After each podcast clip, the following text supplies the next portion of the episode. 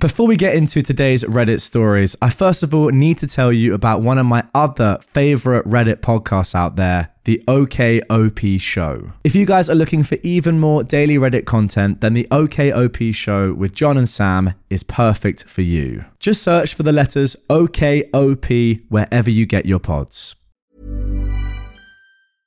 Ready to pop the question? The jewelers at BlueNile.com have got sparkle down to a science with beautiful lab grown diamonds worthy of your most brilliant moments. Their lab grown diamonds are independently graded and guaranteed identical to natural diamonds, and they're ready to ship to your door. Go to BlueNile.com and use promo code LISTEN to get $50 off your purchase of $500 or more. That's code LISTEN at BlueNile.com for $50 off. BlueNile.com code LISTEN.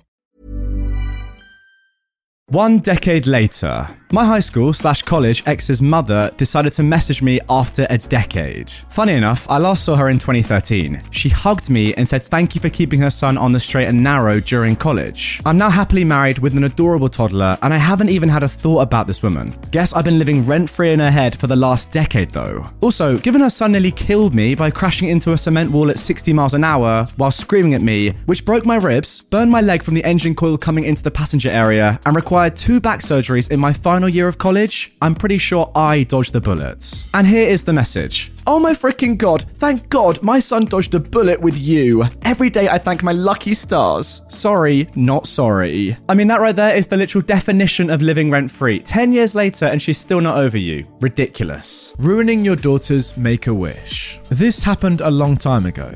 I was helping a girl who had terminal cancer with her final preparations and wishes. She had requested to go on a cruise with her family, and the Make a Wish program was happy to help her. She was really sweet, and we soon formed a friendship. The day she was about to formally request her wish, she actually looked really sad and didn't want to talk to anyone. I went to see her and asked what was wrong, but she wouldn't tell me. It broke my heart to see her tearing up. Thankfully, after some time, she told me that she didn't actually want a cruise. She hated it. She wanted to meet her dream celebrity like she'd seen other kids do. I told her no problem. We would try and find that dream celebrity that she wanted. But she said not to because her mother had screamed at her when she first said she wanted to meet the celebrity. Her mother told her to forget about her final wish and ask for a cruise for all the family instead, because that was something that the entire family could enjoy, and it's something the mother wanted since she was a child. I was speechless and furious. Even now, I can't understand why a mother would get in the way of her daughter's final wish. It took me a while, but I calmed her down and told her that it was her wish, not her mother's, and that I wanted her to be truly happy. She told me she always did what her mother asked, and the idea of doing something she wanted was foreign to her. But she smiled, the biggest smile I see on her, and she hugged me and said she will speak to her mother and get the celebrity she wanted. Sadly, I had to leave for the day, but I was happy I was able to convince her. Unfortunately, the talk with the mum did not go well, and she ended up requesting that cruise. The last time we spoke, she told me she tried, but didn't want to make her family sad, but that she wished so hard to have meet the celebrity instead. But that she wished so hard to meet her favourite celebrity instead. I told her that she's gonna meet him someday, and that she was an angel, and not to worry. The cruise will be amazing, and she's gonna be treated like a princess. We hugged, said goodbye. She said she was really happy to have met me, and that I visited her when no one else would. Her mother actually had two other children and never went to visit her. And that she always looked forward to my visits because I didn't talk about her cancer, but I made her laugh instead. It was a very hard day. The point of the story is if you're a parent reading this, please listen to your child. Do not take away from them their final wish. Make sure they're happy because every second is precious. Honestly, guys, absolutely astonishing. I don't even know where to begin with this one. Genuinely, like I am, I don't say this lightly. I, I actually have no idea what to even say to that. Your kid is dying from literally the worst possible illness disease you can physically get on this planet. There's no cure for cancer, still, unfortunately, in 2021, and your kid has it. And yet you are unable, you are not in a position for whatever reason in your own head to, you know, grant your child's final wishes. Make a Wish, by the way, if you don't know what it is, it's an astonishing charity which grants children with cancer and with terminal illnesses the chance to, you know, do what they really want. It's literally make a wish. Your wildest dream can come true via this charity. Yet this mother is not capable of understanding that. She doesn't want to accept that, you know, her child really wants to meet a celebrity. Instead, she goes fully selfish and says to herself, you know what? I've got an opportunity here. My kid has cancer. Screw her. I don't care about her. I don't care about OP. I actually want to do my own thing. I've always wanted to go on a cruise eat loads of food, get fat, and just enjoy a cruise. I mean, I don't know if that's you know what a cruise entails, but anyway, you know what I mean. I want to do something for myself. Um, screw her wishes, screw a celebrity, screw anything that my daughter wants to do, because I've always dreamed of going on a large boat and chilling. How can you be a proper parent with like a proper love for your kid and genuinely say this to yourself. Think, you know, I've got a chance to do something that I've always wanted to do. It's incredible, but hey, she did it, and um, I mean, I don't honestly like. Is that even entitled, guys?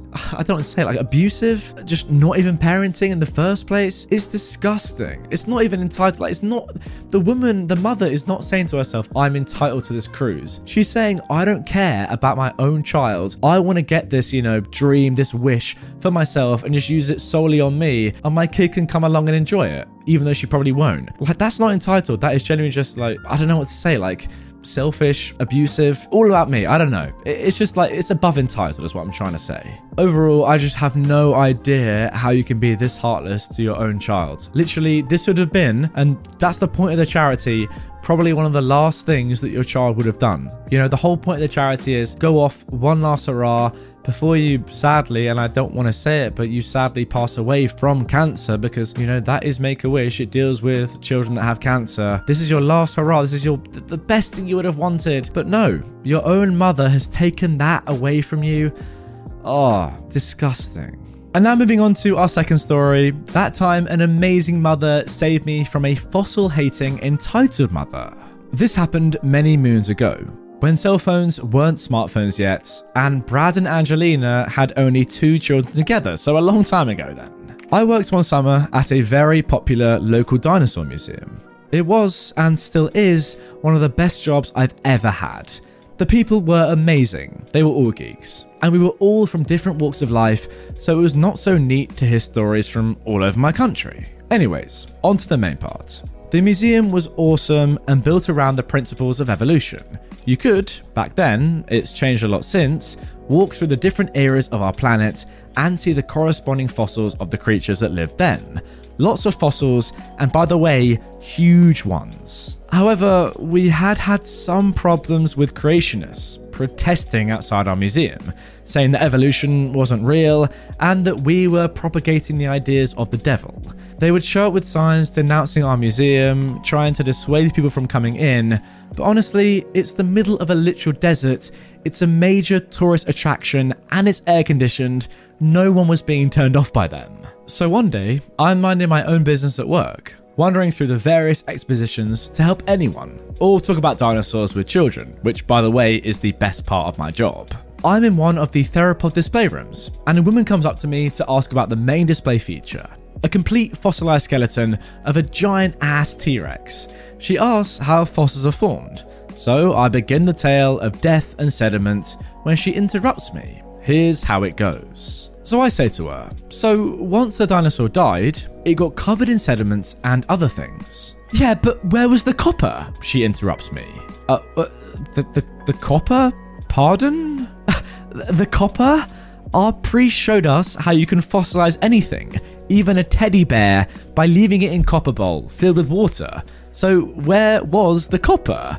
And she had a smug face while saying this. Oh, okay, so I'm sure there is copper in the sediments, but that's not how these were fossilized. It happened over many thousands of years. Uh, yeah, 6,000 years to be precise, when our Earth was created and the devil put these horrible things in here to try and tempt us all away from Jesus. At this point, her voice was raised, and people started to look at us, including the saviour mother of our story and her gaggle of well behaved children. I just revert into customer service mode. Okay, I understand that your faith has different beliefs than those presented here. However, we present the scientific theory of evolution here, where these fossils took millions of years to end up here. Okay, but how can you stand here and lecture these innocent children about the devil and his workings? You're poisoning their minds and souls with this filth. Now, she's actually gotten pretty loud by this point, and the Saviour Mother has wandered closer with her kids, who are all looking at this woman with big, shocked eyes. The entitled mum continues for another minute about how we are all devil worshipping sinners. Yep, I remember that accusation clearly. When finally the Saviour Mother interrupts her. Stop right there. You paid money for a ticket to a museum that peddles devil worshipping? Her kids don't say a word, but they all look at the entitled mum with restrained smiles, and as the conversation goes back and forth between the women, their faces do too, almost like ping pong. I'm trying to save your children's souls, says the entitled mum. And I'm trying to save this young lady from your BS. If you don't believe in evolution, why would you come to a place that promotes it? Uh, I, I, am uh, the entitled mum sputters and can't answer. So, the saviour mother of our story goes for the kill. And I heard your copper bowl explanation. Can you please show me where in human history someone would have made a copper bowl big enough for those? She points at a giant T Rex, looming at us like an awkward evolutionary fart. The entitled mum had no answer and actually started to panic. I ditch my heart eyed stare at the Saviour Mother and put my customer service face back on. If you would like to lodge complaints, please follow this path and it will lead you to the exit. The complaint box, which is monitored by our director, is on the left. The entitled mum glared at me and the Saviour Mother, but doesn't want to offend the children, so she scuttles off. The Saviour Mother and her kids burst out laughing as soon as this entitled mum is out of earshot, her eldest, who is about 15 years old, is literally bent double laughing, and the younger ones are just praising their mum. She thanks me for my good service, and I thank her profusely for her support. I also encouraged her to check out the complaint box on her way out too. Why? Because it's directly under a portrait of Darwin. I mean, look, guys, I just don't get it. You're going to a museum, literally a place that is, you know, based on science and, and facts and history and, of course, evolution, and you're trying to find a problem with it. For what I know, and, and my knowledge of museums is not is not great, but I think this is true. All museums, at least scientific museums and natural history museums, are at least based on evolution. Uh, that's that's you know a given. When you go to a museum, it's going to be based on fact and history and, and evolution, which has been proven as a genuine thing. Maybe I'm wrong there, but every museum that I've ever been to, at least, I think has been based on, you know, the scientific fact of evolution. So for a woman to come in there with her kids and say to them, you know what, all this, all this you're seeing, all these skeletons, all these examples of, you know, past beings and animals and, you know, these monkeys that have turned into humans, that's all a lie. Believing God himself and the fact that God made humans straight away, I don't know if that's what this woman was saying, but, you know, along those sort of broad lines, that's a bit mad because I don't understand the point. You're going for a day out with your kids, right? A, fun day out to a nice museum museum, but you're telling them that all that they're seeing is just a lie. Why? Why not just, if you're gonna like present this as fact, just stay at home and say this is actually what happened. You know, creationism, all these humans existed back in the day when God created them. I don't really know what's going on here, but why go to a museum to disprove what you see in a big public place rather than just saying to your kids, okay, uh, this is actually what happened. I don't get logic, is what I'm trying to say. I mean, completely forgetting the fact that what she's saying is completely ludicrous. I would hope that I'd be able to have my own opinions and they would let me have my own opinions about, you know, how the world started and, you know, what what's going on that sort of stuff i don't know maybe i'm i'm looking at it too you know ideologically and, and not being a realist but what's the point like just go home go to sleep go to bed because i don't want to hear your silly opinion Hey, it's Paige DeSorbo from Giggly Squad. High quality fashion without the price tag. Say hello to Quince. I'm snagging high-end essentials like cozy cashmere sweaters, sleek leather jackets, fine jewelry, and so much more. With Quince being 50 to 80% less than similar brands. And they partner with factories that prioritize safe, ethical, and responsible manufacturing. I love that. Luxury quality within reach. Go to quince.com slash style to get free shipping and 365 day returns on your next order. quince.com slash style. An entitled mum wants to get her entitled kid to drive my new car. I got into Redditor videos a few days ago, and I remembered an entitled parent story that happened to me about half a year ago. Well, first of all, OP, you're an absolute legend for watching my videos. Second of all, guys, if you're watching and you are new to my channel, please make sure you hit the subscribe button. It's totally free and it makes me feel incredible, so thank you. Anyway, sorry for that. Let's get into this story. So, for some context, I bought myself a Mini Cooper SE the first fully electric vehicle by Mini a few weeks before this story happens. Where I live, in Germany, electric cars need to have a so called AVAS, which is Acoustic Vehicle Alerting System, turned on when driving below 30 km per hour. The AVAS makes a sound to warn walkers and bikers on the street because electric vehicles normally don't make much noise. The one on the Mini Cooper SE kind of sounds like a spaceship. Now, this will be important for later. Can I just say, I actually had no idea that this was the case. I didn't know that electric cars were required to make a noise when they're going at a certain speed, below a certain speed threshold. That makes a lot of sense to me because I've always wondered, you know, cars that are silent, surely they're gonna, you know, cause some crashes. That is genius. Now, onto the story. About half a year ago, we celebrated my grandma's 60th birthday, and I took my new Mini to get to the celebration. I didn't know who else was invited, but I didn't really care at the time. The ride to my grandma's place was long, and I knew that I needed to recharge at my grandma's place, or else I couldn't make it back home. So I arrive and I see a few people, including my entitled aunt and her entitled kid, waiting for me in the driveway. To park in the parking lot that they'd prepared for me, the one next to an outlet where I could charge my car, I drove rather slowly, because I'd only done this a few times before and I was extra careful. Therefore, the AVAS system was turned on. I get out, plug my car into the outlet, and we go inside to celebrate. After about two hours, I wanted to go and check if my car was alright. Remember, guys, it was rather new at this time, so this was completely normal, and to get some fresh air as well. I go out and see the entitled aunt and her kid looking at my car. The following conversation went kinda like this Mummy, this car sounded like a spaceship. I know, sweetie. I don't know why it does that though. Uh, guys, can I help you with something? Is this your car? Yes. My child wants to drive it. Uh, what? I can drive it for a bit and take him with me if that's what you'd like? No, no, uh, he wants to drive it. It doesn't look as complicated as a normal car, so I'm sure he can drive it. For some context, the Cooper SE has only two pedals and no gear lever because it's electric.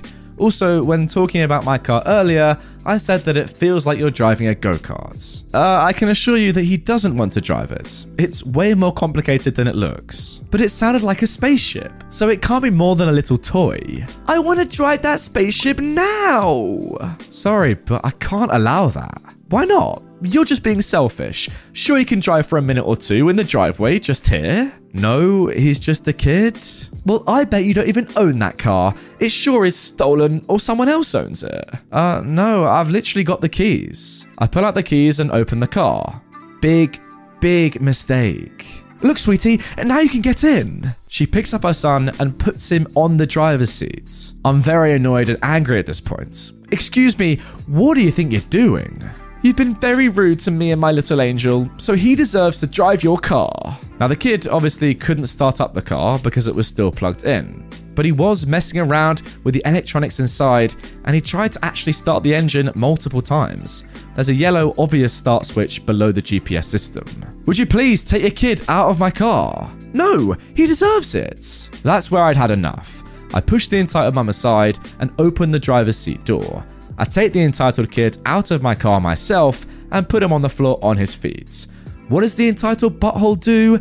He lets himself fall on purpose and then starts crying that I broke his arm while taking him out of the car. Of course, the mum then starts screaming and shouting about how close her son was to death. I really didn't use much force or anything.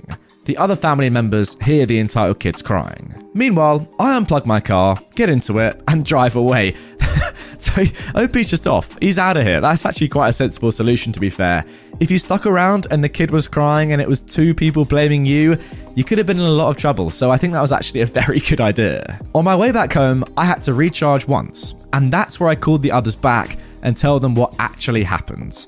They tell me that my entitled aunt tried to call an ambulance and actually was kicked out of the celebration. Oh, and also, just in case any of you are wondering if this story was fake or not, OP's actually said, if you tell me this is a fake story, I'll tell you that you're wrong. Thanks for reading. Well, that clears that one up then. Oh, and also, just in case any of you are wondering if this story might be fake, Opie actually says at the bottom of this story, if you tell me this is fake, I'll tell you that you're wrong. Thanks for reading. Well, I guess that clears it up then. He also says in the comments down below that the kid would have been about six or seven years old, which honestly just makes the story even more mad because what are you doing, woman? Uh, I don't understand. Has this lady never been in a car before? I mean, what does this lady not understand though, really? Driving a car, by the way, is quite hard especially if you've never done it before. Even for me, right? I passed my test a couple years ago and I'm still terrible at driving. In fact, I literally haven't driven since I passed my test. But um, yeah, it's tough to do, especially in a manual car. Like, even if it's an electric automatic car, it's still hard. You got to be aware. You got to have common sense. You got to be, well, the legal age 17, 18, whatever it is in Germany.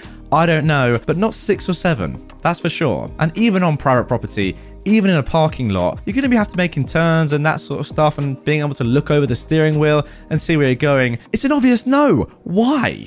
And now moving on to our second story. A wild Karen got arrested with a felony. For some background, I'm a 35 year old father of two boys. I have PTSD due to time overseas and have the physical scars to match the mental ones. I have an incredible wife that knows me and knows what situations I should avoid. My children are amazing, but this story revolves around my youngest son and my service dog. James, my youngest son, has autism, and we share a special bond because some things that set him off also put my teeth on edge. Spike is my English bulldog. He's my service dog. He's well trained, lazy, judgmental, and overall uninterested in anything he can't eat. He's also very in tune to James and my emotions and will provide a distraction when we get overwhelmed. Basically, he's like, Oh, you're stressed? Here, scratch my butt. You'll feel better and I'll get attention. It's a win win. So, now for the story. My family recently moved to Texas. Because we now live very close to an amusement park, we got memberships. Shout out to the park for being amazing when it comes to special needs. This particular park in Arlington, Texas, has a special program for autistic people. They have rooms set aside to chill out if you're overstimulated, so you can relax, go back out, get overstimulated again, and around and around you go. That is amazing. With James, we also don't have to wait in lines. This is a huge thing, and the cause of this story. The park has a pass that lets you skip most of the lines, and they charge an arm and a leg for this. However, with that pass, you still end up in a line of the hundreds of people that also have that pass. But James gets no lines at all, we get a special pass, and we go in through the exits. The worker signs the pass, and we go on the ride. James has a favourite ride, the log ride. There have been days that we'd ride the log ride over and over, then eat. We also have the food pass, which we pay for, then go back to the log ride. On this day, Tom, my eldest, and James wanted to go on the log ride. So we made our way to the exit and left my wife and Spike in the shade because someone's got to stay with him, and bulldogs and rides obviously don't mix. As we were going into the exit, a woman started screaming at us. I've absolutely no hearing on my right side. Thanks, high pressure wave.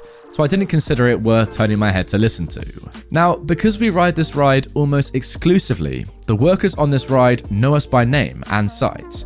James even talks to them, which is rare. We go in, show the pass, sit, and ride.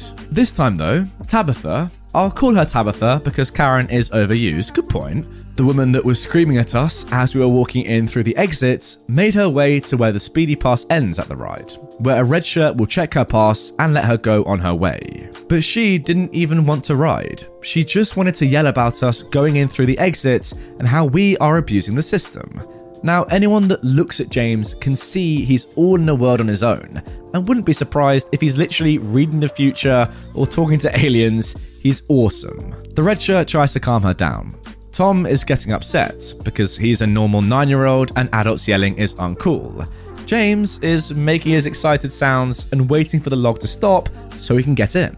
We get in, and as we float away, we still hear Tabitha screaming. The ride ends and we exit. We figured we'd never see Tabitha again, but obviously, as I'm posting this, it didn't really go that way. Tabitha appeared like a dark brother after making the sacrifice, Elder Scrolls reference, hooting and screaming. She was screaming that just because James is an R word doesn't mean we get extra rights.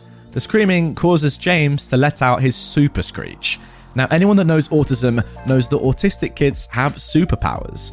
In James's case, it's a supersonic, ear shattering, high pitched screech that makes your eyes swim and makes it feel like things in your head are moving that really shouldn't. This whole time, Spike was lying on the ground in the froggy position, as bulldogs do, just looking at Tabitha like she's a rabid dog, but not worth getting up for. As we are being screamed at, I see two officers approaching from behind Tabitha. I smile. My smile must have broke Tabitha, because she then hauled off and kicked Spike. This flips my switch, because now my family is literally under attack, and I start to react. Before I can make contact, Tabitha is already in the air, being half carried, half dragged away while being cuffed.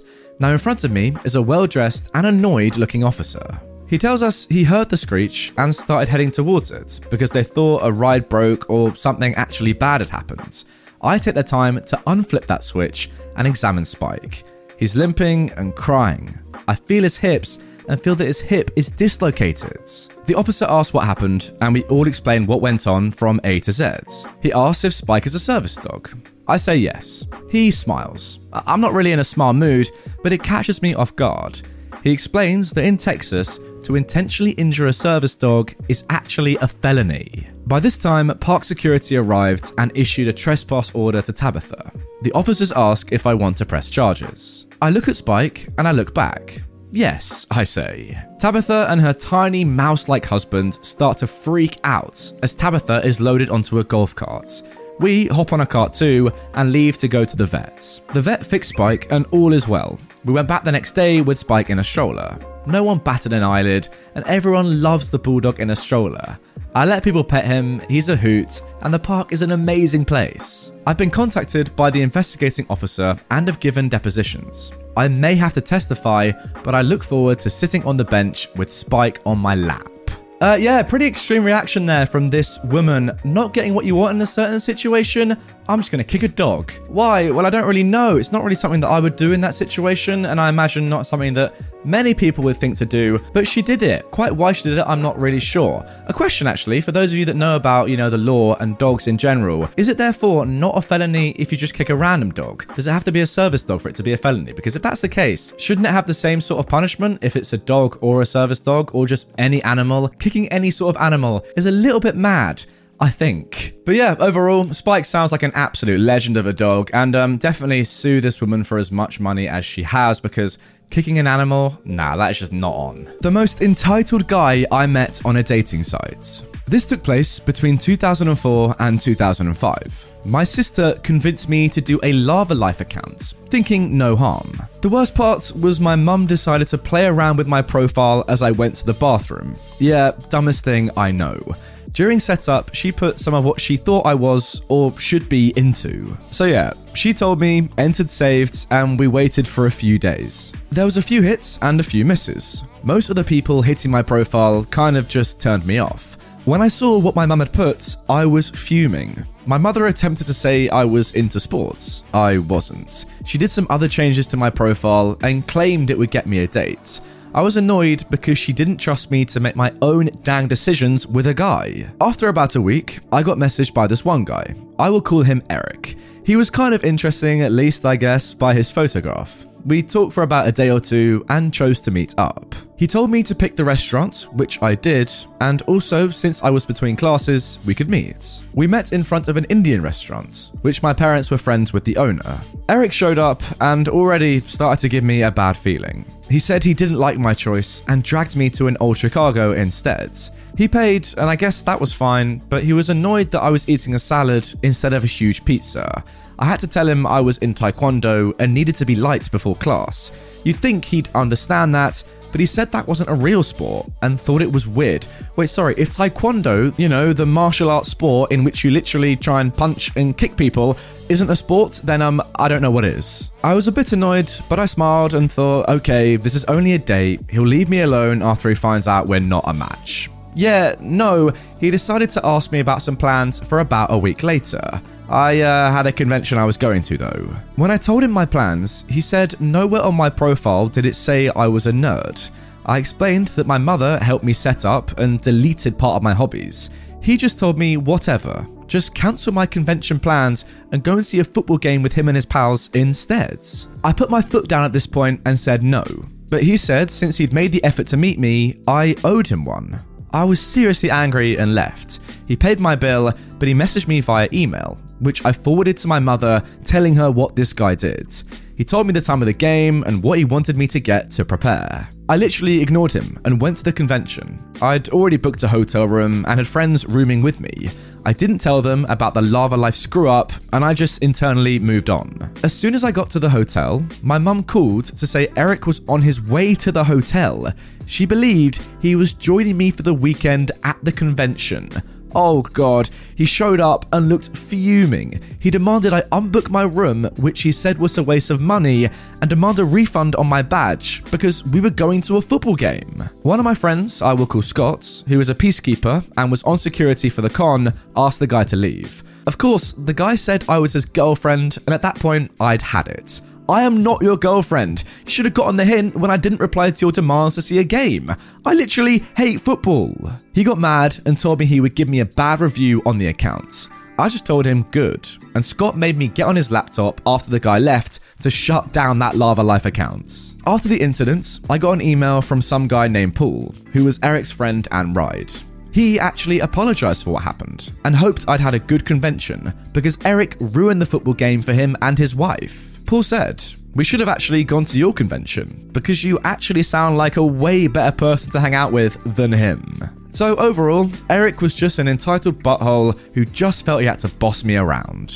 Well, when even Eric's friends want absolutely nothing to do with the guy, I think it's then pretty obvious that this guy is just a jerk. Well done for, you know, not giving in to his demands, not going to the football game, and ultimately deleting your account. I don't really know why your mum was messing with it in the first place because ultimately it was her fault that you actually met this guy in the first place. But um anyway, that aside, well done for getting rid of Eric because he seems like an absolute douche. Right then, moving on to our second story bought a company full of entitled employees. I, a 48 year old female, don't come from wealth. This has been a blessing that allows me to relate to people from different backgrounds.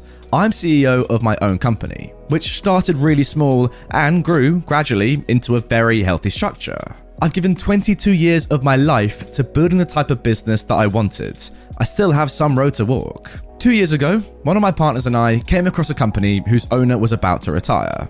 We put our heads together and decided on the pros and cons of the acquisition.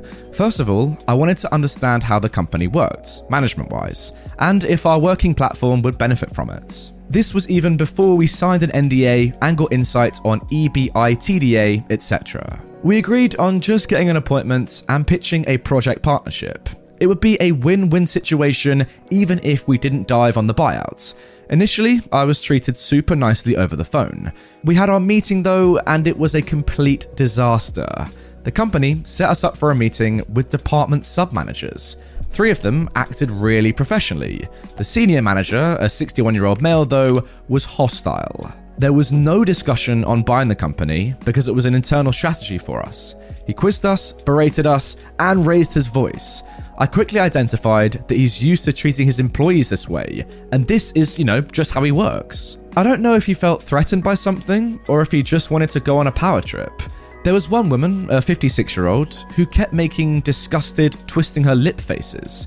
To our surprise, the senior manager suddenly changed his tune, mellowed down, and said he wanted the partnership. He even had his assistant assign a date for a full on meeting with our out of state project partners. We confirmed twice, called on everyone, accommodations were paid for, and we exchanged emails towards the upcoming meeting. They cancelled the morning of the event. No apology and no reason at all. His assistant actually denied everything and said we misunderstood even when we brought up our long trail of email conversations. The assistant said, Let me check with our senior manager, and came back with, Oh, uh, he says maybe some other time? We went on full survival mode and were able to get a new venue and pulled a shotgun meeting with a willing and helpful company that has been very supportive since the beginning of my career. It all worked out. We tied down any loose ends and launched the partnership elsewhere. COVID, of course, hit last year, and the company owner was more than motivated to sell. He was no longer insistent on the initial price, and we never told him about the incidents because we don't actually know if the people were his teacher's pets or would create any type of interference.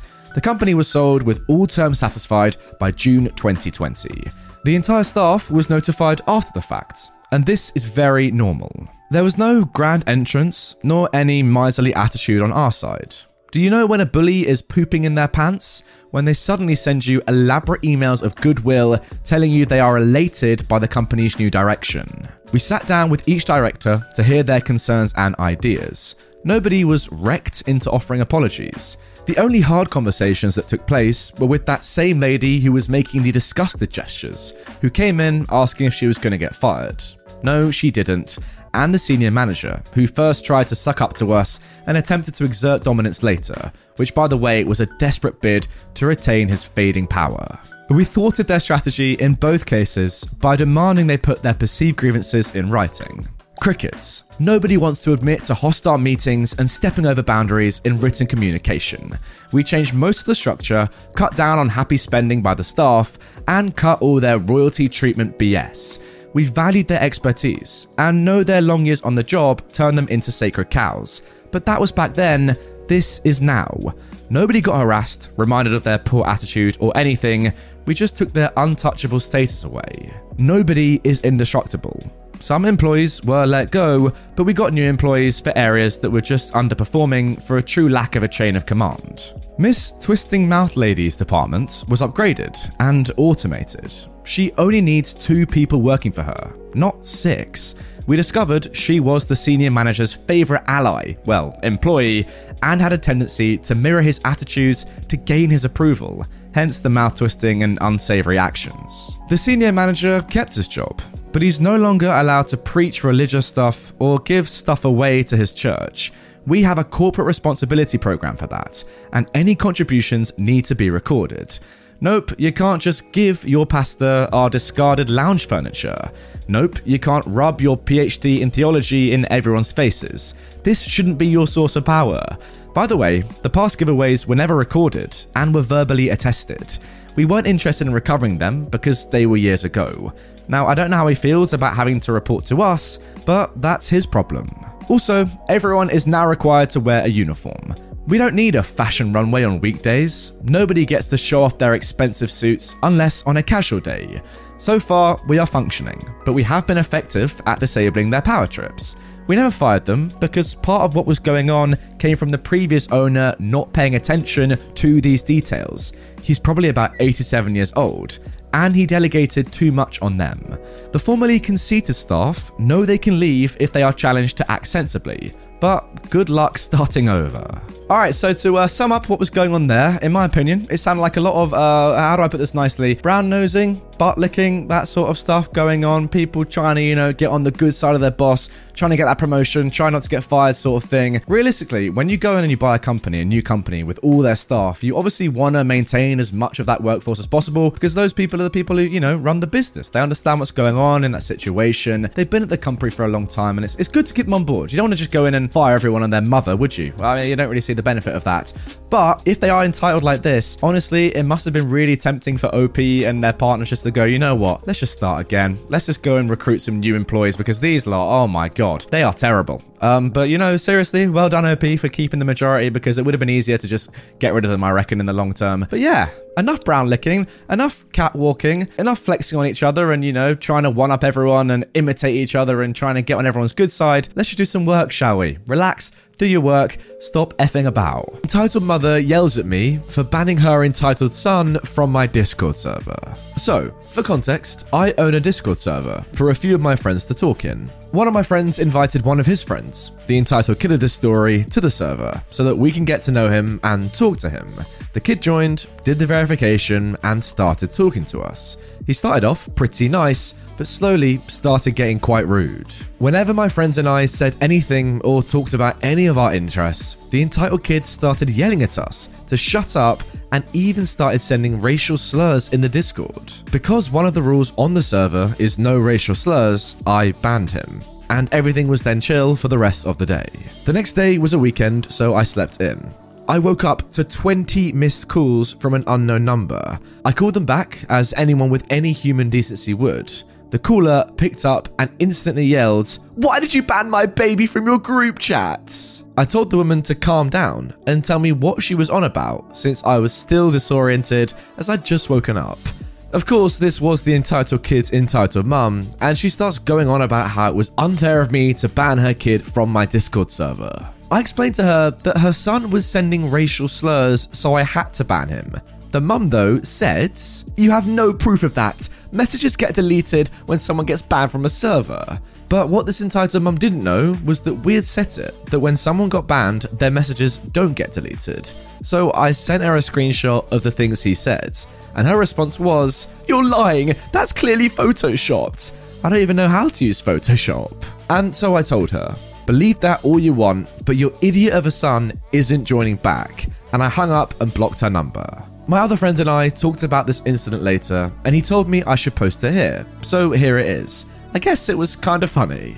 And there we go, a nice little story to start off today's video. To be honest, I've had this a lot in my own Discord server. Yes, the vast majority of the 10,000 people in there, all of you guys, are great, but you do get some people that come in and just, you know, break the rules and be aggravating on purpose, which is very annoying. By the way, if you haven't joined my Discord server, links down below. 10,000 people in it, and we all talk about Reddit all day. Get in there. I also want to say a big thank you to this user, Void Doom, for posting the story on my subreddit, r slash redditor YT. If you guys want to get involved in the subreddit, there are, as of right now, out. 32.6 thousand members. Pretty insane people on r slash Redditor YT. That is my subreddit. Go over there, post your stories, post your memes about me, or if you like, you can just go and post loads of memes about Karen's, me, my channel, anything really. The subreddit is now also getting moderated by a good little team that we've put together, and yeah, they're doing great work, making sure the sub is up to date, looking good, no reposts, no like terrible memes. Only the top quality content gets allowed in there. So yeah, go and check it out. 32,000 people enjoy it. Link in the description as well. That is r slash Redditor YT. And again, if you want to post your stories there,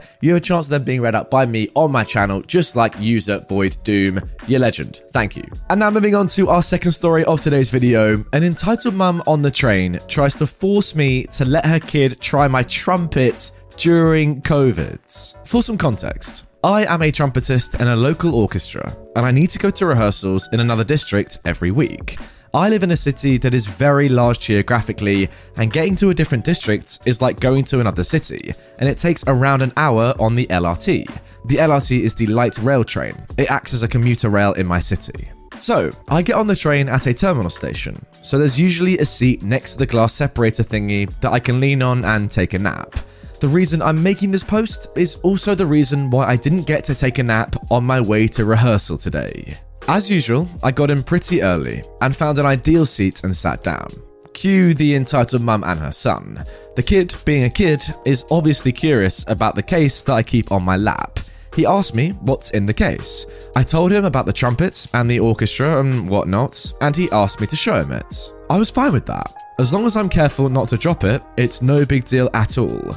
Well, it all went downhill from there. The kid asked to try and play it. Obviously, I said no. We were on a train after all, and although I doubt it would make a sound, having not learnt how to use the mouthpiece, I don't want to risk it.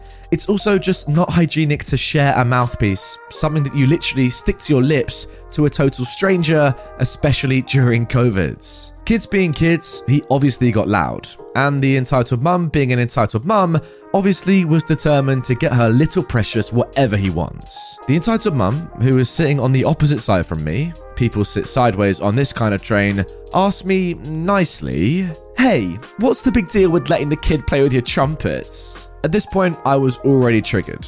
I tried to stay as calm as possible though. You see, Mom, I point to the two mouthpieces that I have. We blow into this, and it's a bit unhygienic to share mouthpieces. You've got two of them. Just use the other one. I use both of them. These two are for different purposes. Oh, quit being sophisticated. It's just a toy. I'm already mad at this point. I got into a decent music college with trumpet playing, and I get paid for playing for the orchestra. It's obviously not a toy, not for me. Mom, I play this trumpet in an orchestra for a part time job. I wouldn't. Don't take yourself too seriously. Music isn't an actual job that you can get fed on. She's actually getting pretty loud at this point. Her kid started to cry, and people around who don't know what happened stared at me as if I'm the bad guy. You music students are truly spoiled, she continued. Good kids study math, physics, and economics. Hobos study music and arts. Um, I get paid 300 bucks per month for this. That's a decent amount, by the way, for a part time job where I live. I save all of that for college. I'm sure you work a decent job as well, but I wouldn't exactly call myself a hobo. Did you just talk back to me without using honorific form of the word you in my language? For those of you that may not understand what that means, in certain languages I know, like in Spanish, for example, you have a more respectful way of saying you that is, you know, traditional and nice to use with strangers and people that you don't know. Clearly, OP has not gone to the length of using it here because he has no respect for this entitled mum, and I don't really blame him anyway. Yes, I did. At that point, I didn't want her to think that I respected her or her words. There you go, that clears it up. I stopped talking to her, closed up the case, and left the seat. She started literally yelling at me. Is that how you treat a person from an older generation from you at home? Unbelievable. Well, guys, it gets even better from here. She grabbed my headphone cord and ripped them out of my ear. I was wearing it the whole time during this conversation because it sucks at soundproofing. She grabbed onto it and demanded me to apologize. No way in heck I was gonna. It's my station. Let go of the headphones or I'm gonna call security. We have security staff on the trains, and usually they help elderly people getting on and off, stop people from smoking, etc. She did not let go. I didn't even need to call the security guy. He saw what was happening and demanded the lady and her kid to leave the train at the next stop. I finally got some peace and quiet and got off one station later than where I usually do just so I wouldn't be getting off at the same station with her. The station I actually got off at wasn't much further to the place we were rehearsing at, and the extra few cents for going slightly further definitely was worth it. I mean, come on, guys, even out of COVID, just in normal times, sharing someone's mouthpiece on a trumpet, that is pretty disgusting. Like, I'm not gonna lie, I would never normally do that. I would never ask a random person can I blow on your trumpet, please? That is disgusting. What if they have germ? Like, that's just disgusting in general, let alone during COVID, where people are dying because of a worldwide pandemic. Have you heard of it, by the way? EM? Clearly not. Uh, that is just nuts. Why won't you let my son blow on your trumpet? Are you dumb? How about that for a question? Crazy. And now moving on to our final story of today's episode. My entitled mother destroyed my trust by invading my privacy. I've always had a contentious relationship with my parents. I was adopted at a young age, but old enough to remember a time before them. I've done my best to make peace with the mistakes they've made and the mistakes I made when I was younger, but I found myself loving them from a distance over the past decade. A few incidents stand out as being particularly damaging, and looking back on it now, I've never truly forgiven them for it. There was a time when I was younger when I did an extensive amount of journaling. I'd always loved writing and recording my thoughts throughout the day. It's a practice I feel should be more widespread. Our own words are a living time capsule of times that will soon fade from memory. When I got older, my parents bought me my first computer. I'd taken to using Word to journal, and being a moody teenage boy, I'd often write about my various arguments and struggles with my parents. In one particular entry, I'd written something of the effect of, My father always thinks he knows best for me, in a snarky and unflattering way. I was under the impression that no one had access to these, but me. I was wrong though. Only a few days later, my mother aggressively pulls me aside at home and begins to berate me about my journal, mocking me and yelling at me for daring to question my father's authority. I couldn't say anything in the moment. I was mortified that my mother had so ruthlessly invaded my privacy like that. There were so many things I wanted to say, but I just froze and took her vicious verbal abuse. I never journaled as I had done before, ever again. I've tried to take it up again, but even writing my words in notebooks makes me too paranoid. I couldn't trust my parents to respect me or my privacy for years after this. I frequently deleted my browser history and recycling bin, even long after I got to computers of my own that they literally had no access to. There were other incidents like this, including a time when my mother violently smacked a drink I was holding and splashed it all over my brother, then blamed me for it, saying later it was disrespectful to drink while she was scolding me. I've made a plethora of excuses for them over the years, my mother more so than my dad. Our relationship has never been the same since I came out, and my boyfriend keeps telling me that they were incredibly toxic to me when I was younger. It doesn't help that my mother refuses to call him my boyfriend and refers to him as my friend no matter what. It's so frustrating because I do love them and respect them so much for taking me and making me feel like their own. They eventually had my younger brother naturally, and they've always credited that to the joy I brought them by completing their family. I wish it didn't have to be so complicated, and I do want to see them more. They just make it so hard to look past certain behaviour. I've thought about going no contact for a while, just so I can process how I really feel. Writing this post has already done a great deal for me, and I hope maybe soon I'll have some clarity. Take care, everyone, and be kind to yourselves. You deserve to be happy, never forget that. Well, yep, guys, that is for sure. This guy definitely speaks the truth. Overall, though, I'm not really sure how to feel about this story because, on the one hand, as you say, OP, yeah, you were lucky they came along, this family, picked you up, adopted you, gave you a decent life, it sounds like. But, on the other hand, if they are toxic to you now and, you know, abuse you and don't accept your sexuality and all that sort of stuff, then was it really a good thing that they adopted you in the first place? I don't know it's a tough one because like a lot of kids never end up getting adopted, never have that family. Luckily, you've had that, but at what cost? Because these people don't seem like great parents, to be honest. To me, it kind of feels like they're well, we're not using you, but they're kind of taking advantage of you and forgetting how much joy you did bring them. And that is obviously like a horrible thing that they should never forget. But yeah, I think your boyfriend is right. You have been living under toxic parents for a long time now, and maybe going no contact is a great thing. You can go no contact and still love them, by the way. You can always love people, but never get on with them if that makes sense. Family is family, um, and yeah, I feel like you've got kind of unlucky here. It was meant to be all rosy and everything, but in reality, it wasn't. So I'm sorry about that, but that invasion of privacy is just nuts. Yeah, that is disgusting. I won a lawsuit against a guy who tried to force me out of business because I broke his local monopoly.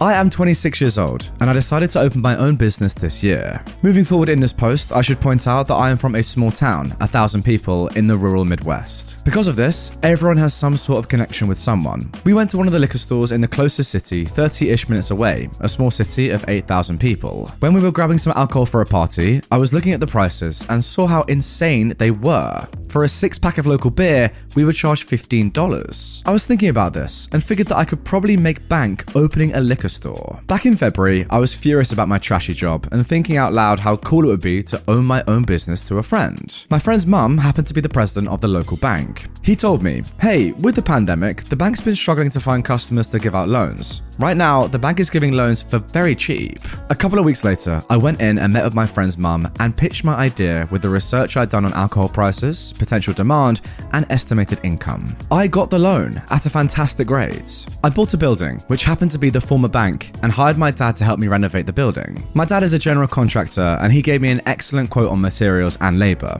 After working everything out with distributors, getting the proper licenses, and getting my paperwork I needed for the government, I was ready to open my liquor store in May. I started taking out ads in the local newspaper advertising my store and my prices. When I was in talks with my distributors, I learned, even with inflation and everything else, the liquor stores in the city had like an 80% markup. I talked to a local business owner and he suggested that I have around a 35 to 40% markup. Because of this, I was significantly cheaper than the closest liquor store and had a much wider selection than the gas stations and small local stores nearby. My hometown is near a national forest. As such, we have a ton of people who come up for weekends for recreational activities year round. My first week, the week before Memorial Weekend, after opening, I'd made a $4,000 profit. It was great being my own boss. If someone was rude to me or my girlfriends, oh, I'm sorry, well, you can do your business elsewhere. If someone tells my girlfriend something racist because she's Chinese, well, they can pay me 15% more at the register. Did the gang and I run out of alcohol? Time to grab my keys, not car keys, the store keys. My apartment is like two blocks away and just go to my own store. That's not to say that it wasn't difficult running my own business, especially given that my only employee was my girlfriend and we were both working six or seven 10 to 12 hour days a week. I was both manager, accountant, and cashier, but screw it. It's so much nicer knowing I can tell someone to pound sand for being an idiot. A couple of weeks after Memorial Day, some old guy walks into my store a couple of minutes after I opened. He seemed friendly enough, but eventually he offered to buy my store. I'm not going to say the amount, but it wouldn't have even covered my principal on the loan. I rejected the proposal outright and refused to negotiate the sum higher. He walked out of my store saying, Well, you'll be sorry you rejected that offer. The next month, a guy walked into my store and asked if I was the owner. After saying yes, I was informed that my business was being sued by this random guy I'd never heard of for libel. After he left, I was freaking out and I decided that I was going to close early. When I got home, I googled the guy and soon saw a picture of the guy that tried to buy my store. It turns out that that is the guy who owns both of the liquor stores in the nearby city. It also just so happens that he is on the city council. With a little bit of further digging, I learned that this city has an ordinance that reads any business institution that does not fulfill the definition of a restaurant, tavern, or liquor dispensary will be excluded from obtaining a license for the sale of alcohol. Later, I discovered that the same guy happens to be the head of the board which approves liquor licenses. I love small town corruption. Either way, I had a major issue. My maternal uncle happens to be a lawyer in a neighboring state. I decided to call him and try and get some legal advice. I talked to him and read the documents that I'd been handed and served over the phone, and the research I'd done. After receiving all of the information that I'd read off, I was expecting to get some sort of advice. But instead, I heard, Hang on, I gotta make a call. And he hung up. I'm freaking out. I was actually about to post my first post to r slash legal advice. I'll be honest, I just wanted someone to tell me it was going to be okay, and I didn't need to crawl to this guy on my hands and knees. As I was writing that title, my uncle called back. Hey OP, I just got off the phone with my partner. He agreed that we can take your case pro bono. If you'd like to accept, we can discuss in my office tomorrow at 1 o'clock. This is how I learned that my uncle is on the bar in three states. So we meet and we discuss the case. It turns out that the guy filed the libel suit against my business based on the ads I took out in the local newspapers. He claimed that my ads were targeted to damage his and his business's reputation. There were a few other things that I had no idea about that were being referenced, but my uncle assured me that we would win this case no problem. Three weeks later, the case was dismissed. But after, my uncle says, people like that piece of work will likely try and file another suit against you. If that happens, call me and I promise I'll help. The next day, I get served again, but this time I am the defendant, not my store, me. I swear to God, I look at the documentation and the only thing that changed was instead of my business's name, it's mine listed as a defendant. The same thing happens, and four weeks later, the case is dismissed. Over the next three months, I was sued just as many times. Before the fifth case's hearing, we had a settlement meeting. My uncle, the judge, the guy suing me, his lawyer, a bailiff, and I were sitting in this room. The judge says, you two have been in court four times already. Is there any way we could come to an agreement that will stop this cycle of faulty litigation? The guy's lawyer says they have an offer and hand it to my uncle, who then hands it to me. It essentially read that he'll stop all litigation if I sell my business for about 30% of remaining loan principal. I outright rejected the offer and made a counter offer. I said, if you drop this case, I won't sue your butt for harassment. He bursts out laughing. Sue me? With what money? The legal fees alone ought to have drained you. You should be happy I chose to extend this offer and not sue your butt into bankruptcy and buy that trash off on the bank when they foreclose on your dumb bar. The judge, the bailiff, and the guy's own lawyer were all looking at him aghast for saying the silent part out loud about the real reason I was getting sued. My uncle straight out said to him,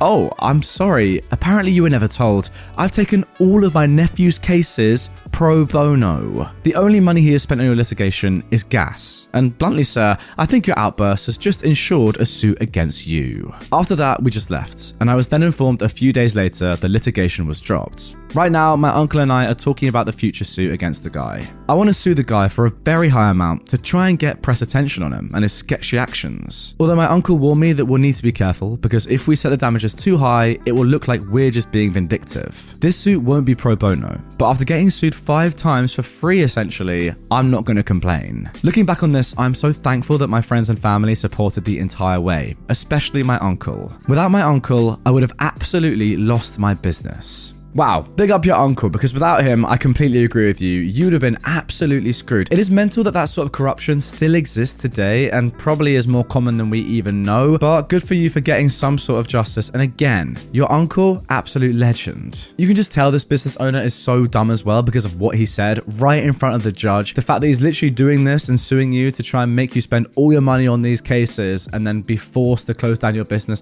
is so stupid. But um, yeah, good thing that he said that because now you have an easy win incoming. Now, next up, we have an update to one of the most popular stories I've read out on my channel recently. To sum up, this story was all about an underage girl falsely accusing her sister of buying her and her friends alcohol. Now, if you haven't yet seen the original story, please do go back and watch that right now. Listen to that now before we get into this update. The link is in the top line of the description, and you need to have listened to that before this for it to make sense. But anyway, with that being said, let's get into this. So, updates. My own sister made false accusations against me because I refused to supply alcohol for her party. I expected to be able to log out of this account and just not come back back, but it seems my sister saw my original post on YouTube. She since called home and attempted to raise hellfire. She contacted our mother in a furious rage, saying that I've humiliated her. And in a complete shock to me, my mum didn't care. My sister told her how to find my post, and she read it. And now she was mad at me, but more so because she felt I made her look like a bad mother all over again. But my dad got involved and said it wasn't like I was lying, because back then the things she and my sister did were inexcusable. My mum agreed in a very sad way, but still said wished I'd never posted the story. I suppose I couldn't fault her for that. I ended up talking to my sister over the phone because our mum gave her my current number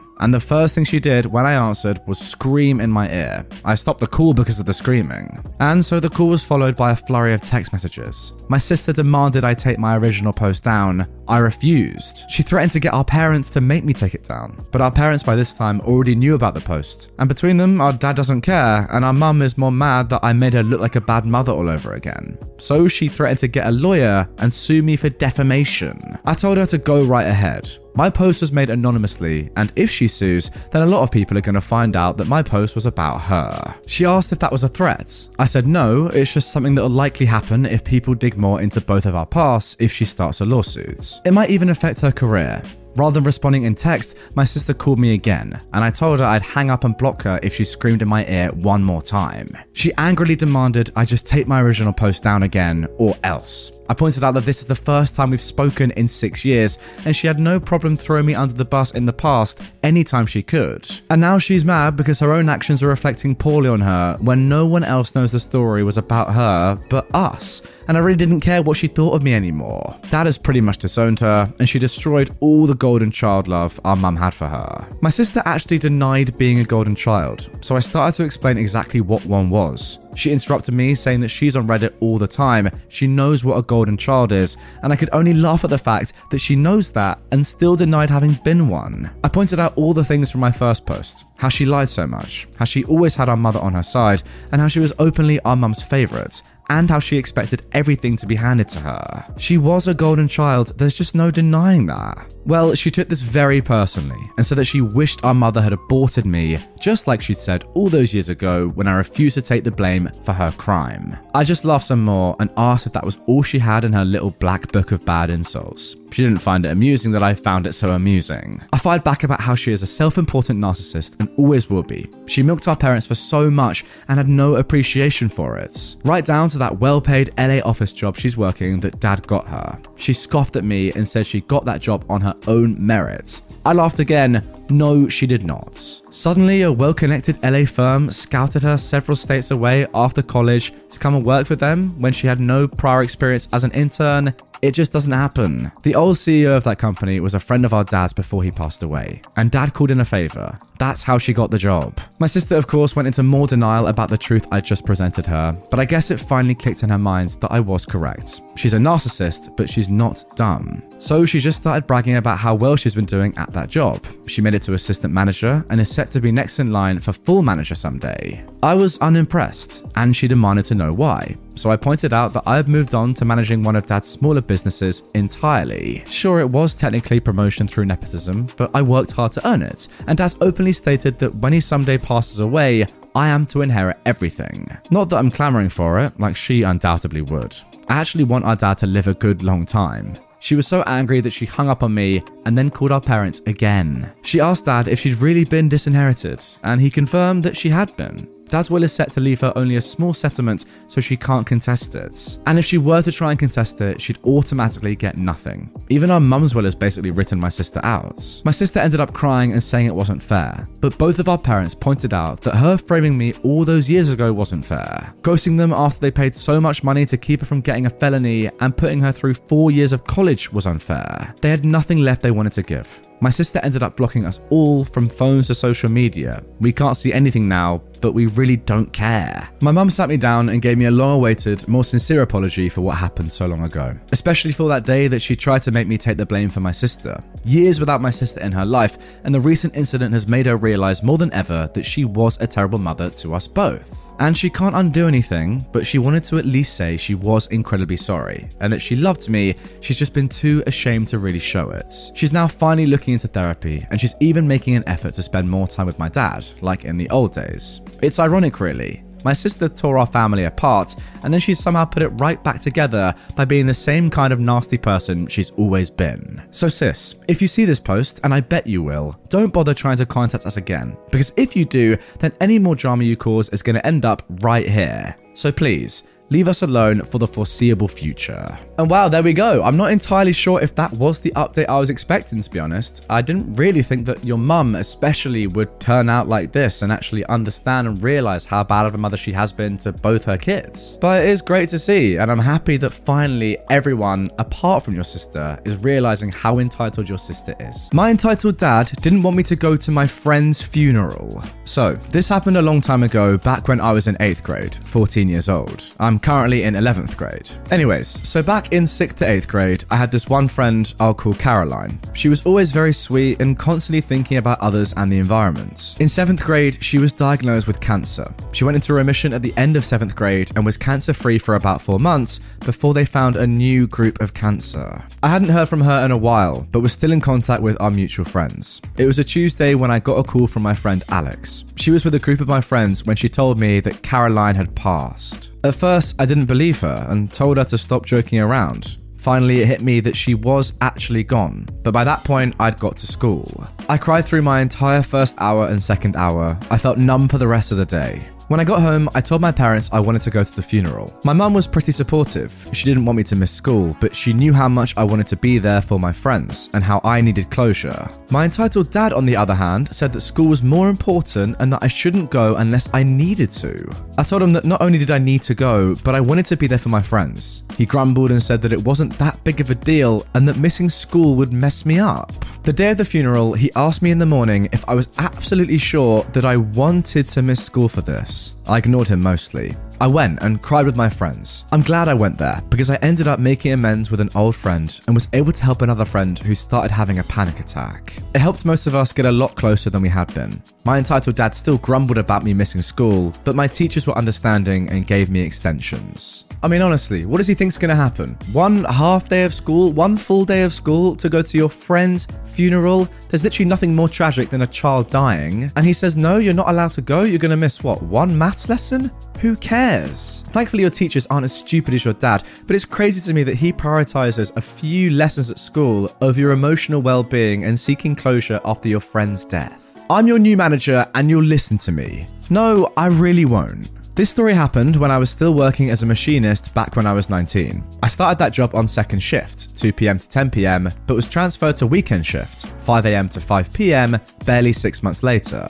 Now, the manager for weekend was an older man we'll call James. This is important for later. Since the weekend was severely understaffed, we were each put in charge of multiple machines. I was in charge of running four machines that formed a big block in a corner of the factory hardly anyone ever went to. One Friday morning, as I was setting up my machines, a short, rotund man with a Vernon Dursley moustache walked up behind me and tapped me on the shoulder. Surprised that I had a visitor, I pulled my head out of the machine and greeted him. Hi, can I help you with something? I ask. He introduces himself. Okay, nice to meet you. I'm OP. I hold out my hand for him to shake, which he ignores. Yeah, I'm just looking around, uh, trying to get a feel for the place, you know?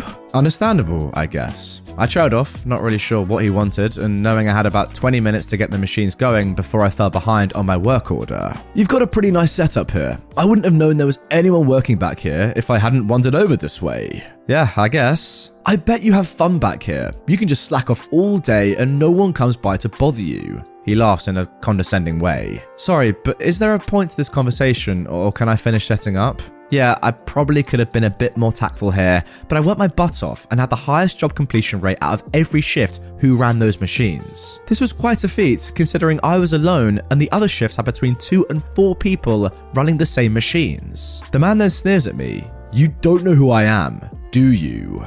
Nope. Should I? Yeah, you should. I'm your new boss. I stare at him for a second, then I laugh. Wait, what? Did James finally retire? What? James? What's he got to do with this? Uh, James is my manager. It was at this moment I realised that this guy had gotten ahead of himself and didn't even know who he was in charge of yet. No, he's not. I am. I was just promoted to first shift manager. That means you work for me. No, that's not what that means, I said slowly. I'm on weekend shift, not first. So you're not my boss, James is. Well, if you're weekend, then why are you running first shift's equipment? He asked in a, aha, got you kind of way. Well, this is where I've been assigned. You want specifics? You're gonna have to ask the manager. I didn't choose which machines I run. I am your manager. No, you're not. Now, can I please get back to work? At this point, this guy steps into my personal space and looks up at me with a frown on his face, like it was somehow my fault that I was a foot taller than he was. I'm the first shift manager. Good for you, man. And I mean that. But that doesn't mean you're my manager. He then pokes me in the chest. I'm the first shift manager. That means you have to listen to me. I look down at his finger, then take a step back so he isn't touching me anymore. Don't do that. He is seemingly amused by my response, so steps closer and tries to poke me again. It was at that moment that my actual manager showed up. What's going on, OP? says James. Machine ready to get moving? Not yet. I was just being introduced to this guy. Guess I got distracted. James sees how irritated I look and quickly realized what was going on.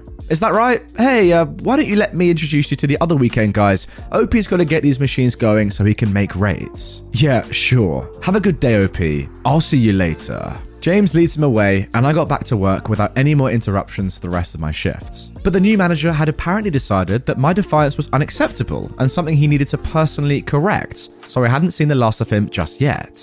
Over the next five months, every encounter with this man went about the same way. He would try to give me orders, I'd refuse, and he would keep pressing until I got irritated. But eventually, James got tired of the new manager complaining about me not listening to him and called me into the office for a chat. He basically told me to just suck it up and do what he asked, that it was only because I wasn't listening to him that he kept bugging me, and that if I just gave in, he'd get bored eventually and leave me alone. So I begrudgingly went along with it and started doing all of the BS tasks that he wanted me to do. These tasks included painting tables for first shift, fixing entire baskets full of parts that first shift screwed up, shoveling brass chips from a wheelbarrow to a barrel for absolutely no reason, and setting up machines for first shift. And I was expected to do those while still doing my own job. If I didn't really need the money, I would have quit the moment James told me to go along with his BS. But since I didn't, the entitled manager only got more brazen as time went on. Things finally came to a head one Saturday morning. Someone on third shift had forgotten to lock up the machine after a sensor malfunctioned, so I went about setting it up for the next order code like I always did,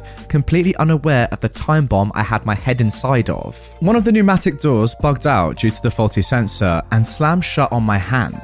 I should mention I had the machine in setup mode, which should have stopped that from happening, but that's why it's so important to lock out a machine when there's a sensor or an electrical issue in those machines. I was lucky my hand wasn't crushed. As it was, my hand basically turned into a single giant bruise that even made it down to the bones. With the help of another co worker, I got my hand out and went and reported the accident to James. Company policy stated that I had to go to the hospital to have it checked out. After having the machine inspected, James knew I couldn't have done anything to prevent it, but I still had to go to take a drug test after the hospital visit as a formality. Well, the new manager got wind that I was involved in the accident and decided now would be a great time to press his luck. He comes barging into James's office, demanding to know why I was stupid enough to put my hand inside a machine that everyone knew was messed up. Because I didn't know it was messed up? That's BS. You just wanted an excuse to go home. I ignored him and kept my eyes focused on James while he finished filling out my paperwork. I always knew you were a wuss, but this is a new level even for you, OP. What? You can't stand working like a real man, so you're just going home? I keep ignoring him. Hey, OP, OP, I'm talking to you. He steps around in front of me and pokes me in the chest while still ranting at me. Him touching me was the last straw. James, Get this stupid effort out of my face. Oh, you've done it now, he said triumphantly. You can't talk to me like that. I'm a manager. I'll have you fired. Do it. Please, for the love of God, fire me. OP, calm down, James says. Just think about what you're saying. James, I swear to God, if he's still in this office in three seconds, I'm going to pick up this chair and I'm not going to stop until it's broken or he is. That shut the guy up. For a minute, anyway. James, are you gonna let him talk to me like that? He just threatened me. Listen, I'd advise you to shut the hell up and leave. OP's a big guy, and I'm too old to try and stop him if he decides to follow through. The new manager darted out of the room a few seconds later. You know, you can't threaten people like that, OP. I'll back you up this time because he was out of line, but I won't be able to protect you next time. Yeah, thanks, James. Look, I'll call you when I leave the hospital, I said before leaving the office and driving myself 20 miles to the nearest one. The new manager never tried to harass me after that day. In fact, he did his best to avoid going anywhere near me, but he didn't exactly learn his lesson either. I'll tell that story if anyone is interested. Now, guys, clearly I haven't had a chance yet to hear if you're interested, but I know that I am, and there is an update, so here we go. So, unfortunately, a few months after my accident, I was moved to a different department. This one dealt almost exclusively with lead products, while I'd mostly worked with steel and lead free products before then. It turns out I'm pretty allergic to being absolutely covered in lead dust, so I was told they couldn't risk having me in the department anymore, and they let me go. To this day, I think the only reason I was moved was because of my altercation with the new manager, but I don't have any proof. Now, a few of you asked why this new guy was able to get away with so much. The reason for that is simple nepotism. His dad was head of the foundry for the better part of 30 years, and while he didn't have quite as much pull as the owners, he was well liked and most people treated his word as law. So, the entitled manager was given a job straight out of high school, and he'd never worked anywhere else. His dad covered for him at every opportunity until the day he retired. Then his friends continued the trend. There was one incident where the entitled manager took a hammer to a vending machine, and the plant manager bought a new one without so much as a harsh look in his direction. There was a whole mess surrounding my leaving that ended with the plant manager and the entitled manager lying to a judge about why I left. They tried to say I was a bad employee who didn't deserve my unemployment wages, which ultimately led to a trial, which I won. Now, most of this information comes from a few of my friends that still worked at the factory, but I know it's true because it made it into the local papers. The plant manager, the one who'd been protecting the entitled manager, had his power severely stripped after the trash storm with the judge settled. He had an assistant plant manager assigned to help him manage his workload which is a fancy way of saying they tasked someone with watching him. Because his biggest backer was essentially now taken out of the picture, the entitled manager didn't enjoy the same leeway he did with me. In fact, it seemed the new plant manager really didn't like him. So, when the entitled manager pushed another guy a little too far one day and he had a hammer wrench chucked at his head hard enough to shatter a window, the thrower was just written up for breaking the window instead of fired or arrested for assault. About eight months after I left, the plant manager who'd been protecting the entitled manager was let go by the company, and for good reason. He'd had the plant making parts they didn't even have orders for. And for those who don't know, at the end of the year, when it's time to report the earnings and inventory to the IRS, you actually have to pay for the inventory you have on hand presumably as estimated income since it's assumed you had orders for them. They had 10 30 foot tall, 40 foot wide shelves full of baskets of parts ready to be sold, and not one of them had an order code assigned to them. So the plant manager was gone after that blunder.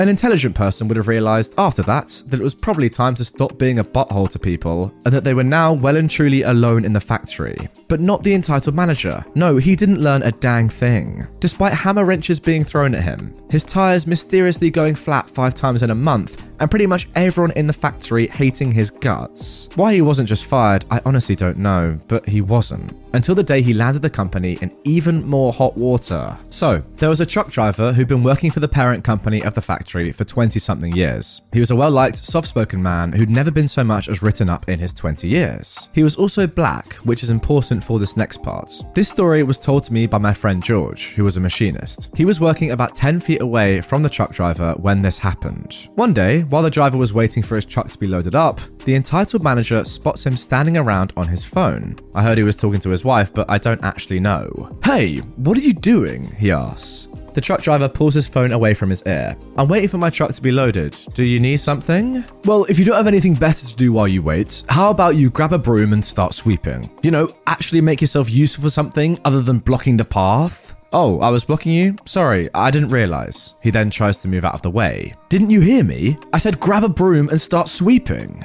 That's not my job, man. But look, if I'm bothering you, I'll just wait outside until my truck's ready, okay? That's what I hate about you, N words. You're always trying to do anything to get out of work. The truck driver hangs up his phone and tucks it in his pocket. Don't do that again. Do what? You know dang well what. I don't know what kind of bad day you're having, but don't use that word. The entitled manager steps closer to him. What did you say to me? The driver doesn't back down. I said, don't use that word. What the frick are you gonna do if I do? And then he says it again while poking the driver in the chest. What the truck driver did was immediately after that word left the entitled manager's mouth a second time, he punched the heck out of him. Now, I've heard conflicting stories about this part. Some say he jumped on the entitled manager's chest and proceeded to pound him into the concrete until someone could haul him off. But George claims he only hit him once, and that one punch cracked an eye socket, shattered his nose, and broke his jaw. Just for good measure, there was a forklift parked behind the entitled manager at the time, and that's what cushioned his fall. The forklift driver sitting in the driver's seat swears he thought he'd been rear ended by another forklift after the entitled manager fell into him. An ambulance was called, and he was rushed to hospital to undergo emergency surgery, and the driver was unfortunately arrested for assault. Don't worry though, remember that plant manager who didn't like the entitled manager? He was at home at the time it happened, but he made it to the factory before the truck driver was taken away in handcuffs. He personally dropped a few hundred dollars and went around to everyone in the factory with a collection bag asking them to donate to pay the truck driver's bail fund. He raised over 10 grand in less than an hour and had the driver bailed out in three. The driver sued the company for emotional damages, racial discrimination, and a couple of other things. Then he retired with the money he got from the case. There were a lot of people who backed up his word that the entitled manager started it. And as for the manager, he was fired before he woke up from his surgery's anesthetic. The plant manager personally drove almost an hour on his day off to tell the entitled manager the good news in person. And then he waited for him to wake up just to make sure he got it. He applied to several other management positions in the local area, but he'd burned a heck ton of bridges during his life, and nobody would hire him. He now works as a food vendor at a traveling carnival. I still see him once a year when the carnival comes to town, and he scowls at me every time like I personally ruined his life. That look is the only reason I still go to that carnival. Wow, what an incredible story. I've got to say thank you to OP for providing an update. That second part was fantastic. Fantastic justice as well. Imagine waking up from an operation where you've been anesthetized and you hear, yeah, by the way, mate, uh, you're fired. Like, if, if things couldn't get any worse, you just get told to your face by someone you hate, you're fired from your job. You know what? Sometimes when you get stories like this that are just so feel good and yeah, people just get great justice that they deserve, it makes me feel truly fantastic. And I hope it does to you lot as well because you know what? There's nothing better than seeing someone get fantastic karma when they really, really deserve it. An entitled parent's son committed SA, and the entitled parent blew up my life when I didn't agree with him. I have to start a bit further back than I would like, but context is important so as to understand the size of metaphorical bullets I've managed to dodge. While this tale does contain some small references to military activities, I've avoided all official lingo, as it's just easier for most to understand in layman's terms. I know the proper terminology, but it's not really relevant. The star of our show, the entitled parent incarnate, is former military, so maybe it's also a bit petty, since it will irritate him if he ever reads this. Now, the will of the fates has always worked out for me in the end of harrowing situations throughout my entire life. However, it's not been without some mistakes that have taken years to crawl out from under. This mistake being one of them. What follows here is an intricate powder keg of entitled parent foolery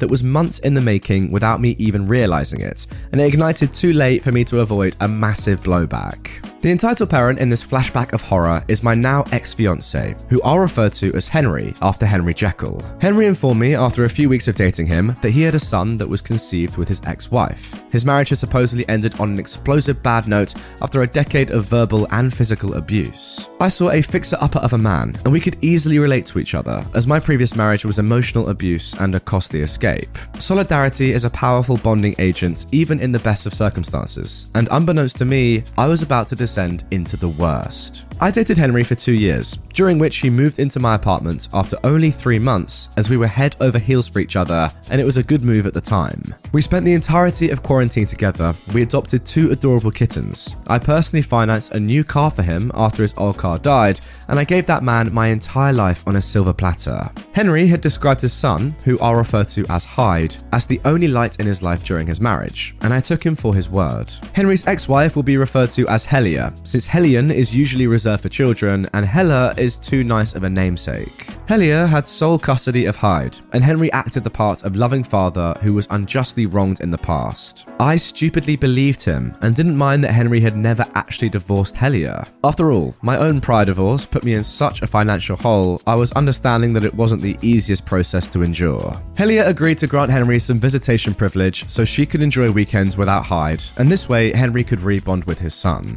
Supposedly a win win for all of them. I was supportive and happily offered to make Hyde as comfortable as possible should he spend weekends over. When Hyde came over to visit, I immediately noticed that he was a very needy 10 year old boy of the nth degree. This child had textbook abuse behavioral signs. I would know my entire childhood was filled with trauma, and I've been in therapy for over a decade. Yay. I empathized with Hyde, and I understood where some of his attention seeking behaviors stem from, but didn't enjoy time with him much as it left me drained and lifeless afterwards. Henry assured me that Hyde was a good kid with a good head on his shoulders, but I quickly realised that even if this was the case, which it sometimes appeared to be, Henry did not want to be a parent. Henry loved being a dad, especially a weekends only dad, but not a parent. Henry wanted someone who was happy with him all the time, who didn't see him as the flawed human he is, and Hyde was perfect for this fallacy. Hyde got everything his heart desired when Henry acquired permission to have Hyde sleep over at my apartments. During these visits, I did my absolute best to cater to Hyde's conversations, bragging, and appetite, but it strained me a bit, being in a one bedroom apartment with essentially two children to babysit. Henry was irresponsible at best, self destructive at worst, and I would frequently have to cater to two bottomless pits of needs when his son would engage. Hyde was a sore loser in every game I entertained him with, and would always assume he knew more than me about everything. Henry's words were gospel, and mine were newspaper trash in comparison. I learned that this is due to Hyde having zero respect for women much too late to be of any help to this kid. Having to share such a small space with these children motivated me to begin a house purchasing search. After months of effort proved fruitless, Henry suggested I look into military service, as the VA home loan can be quite decent. Henry's credit was too poor to get a loan for tomatoes, let alone a house, so the task fell to me. I was dumb and in love, so I figured it was worth looking into. I'm a stubborn stick in the mud on a bad day, and on a good day, I will find ways to accomplish Herculean tasks in any way possible. So, this was a goal I agreed with. After a lot of trials and error, I wound up enlisting in the US Navy Reserves so I could get my butt back home ASAP and get us that house we wanted. I've done much worse for less, so bring it on, boot camp. I'm gonna get us a house. Henry accepted a very lucrative job promotion out of state that was due to start the day that I would ship out for training. We lamented the poor timing, but resolved to make the most of it and start a new chapter in our lives. Henry was tasked with uprooting our living space to be closer to his new job, and the fuses to our powder kegs started to twine together. Initially, Henry had moved into my apartment with not much other than the clothes on his back and a handful of weed. Every item in our shared living space was purchased by yours truly, and Henry had assimilated into my apartment without so much as having to buy a spare coffee mug. Henry had never had to move before, and was a bit intimidated by the task appointed to him. I had one month of time before I was due to fly away for basic training, after which I was supposed to be gone for eight months total of provided military training. Basic was to be two of those months. I believe in my beloved tiny apartment behind to unknown fates and returning to a home I'd never set foot in to support Henry and Hyde. I've been through more stressful situations before, so I resolved to help Henry in the weeks before I left while maintaining my full time job, providing notice to my employer that I was moving out of state, working out daily to maintain fitness for basic, and setting sights on the future. I packed up what belongings I could when I was off work during the week, entertained Henry and Hyde on weekends, and resolved that the storm of stress would subside soon. This was only temporary. Henry proposed to me at home over dinner with a promise that when I returned, he'd have started the divorce process. After all, he supposedly had eight months that I'd be gone, and we could begin our future together. There wasn't a ring, but a cute necklace from Stardew Valley that meant the same to me. I trusted Henry with my life, happily granting him durable power of attorney so that he could vacate my apartment for me and handle anything I might need while cut off from the world for training. I knew that I would temporarily forfeit my phone and bills still have to be paid, so sharing my online banking info was an easy decision. I'd unwittingly added another barrel to the powder keg pile. The day comes to leave for training. Henry is scheduled for his first shift at his new job out of state. It's only one state away, but a decent drive. So he wishes me luck, has our cats packed up in his car, and drives off into the sunrise while I'm sitting at my military recruitment office with a backpack and anxiety. I'm to fly the furthest I've ever flown from home, but at least I get to come back relatively quickly, being just a reservist after all. I get to training, make the final required phone call to Henry, letting him know I made it, power off my phone for confiscation, and endure the start of boot camp underprepared and overwhelmed. After a few weeks and a happy mandatory phone call later, Henry wrote me a few letters via an app that sends mail to recruits in training. I know now that if I hadn't have informed him of this convenience, he would have never bothered to put effort into writing to me at all. Henry sent some photos of our cats, pictures of Hyde at the state fair, and filled me in on a few things that were happening while I was gone. While in training, I was hastily reassigned to a job that would only require one month of training after graduation, compared to the original plan of six months. Reasons for this development are personally confidential, but it wasn't something I could argue. Initially cripplingly disappointed at my job changing, I was somewhat happy to be returning home in time for Christmas. A very kind base staff member permitted me to call Henry to inform him of this bittersweet news, as I was a teary eyed, emotional wreck at this point in time. Henry was audibly ecstatic to hear that I'd be home the very first week of December, and he'd found an apartment near his new job for us. Henry was supposed to come to my basic training graduation. He was informed of the date via a letter sent out the very first week I was in training, but failed to plan something two months in advance. I was disheartened that nobody would be there to congratulate me for this small milestone, but it was okay. I had a new home waiting for me, and that was motivation enough. I asked to borrow a phone from a fellow graduate's mum after the event, and she obliged so I could inform Henry to expect open communication in a few short days when I would be sent off to my training school. I enjoyed my first weekend off base and felt like life was finally going to calm down. Unbeknownst to me, Henry Hyde and Helia were fumbling with a box of matches next to our powder kegs. Henry and I texted back and forth every day when I got to my training school. Phone calls were exchanged, plans made for the future, concert tickets purchased for the following year, etc. However, all was not well in communicating. Henry informed me that Hyde had SA'd a fellow schoolmate. This was our countdown to the apocalypse, and I didn't realize it. Hyde had hit, groped, and screamed at a poor female student at his school. Remember, Hyde is 10 years old to suck his balls after smacking her butt and trying to grab her chest. Hyde did this in passing period with other students present after rubbing his hands together like a cartoon supervillain. Henry informed me of these details as he witnessed the school security camera footage. Henry sounded like a slightly disappointed dad, but there wasn't genuine anger at his son for the severity of behavior displayed.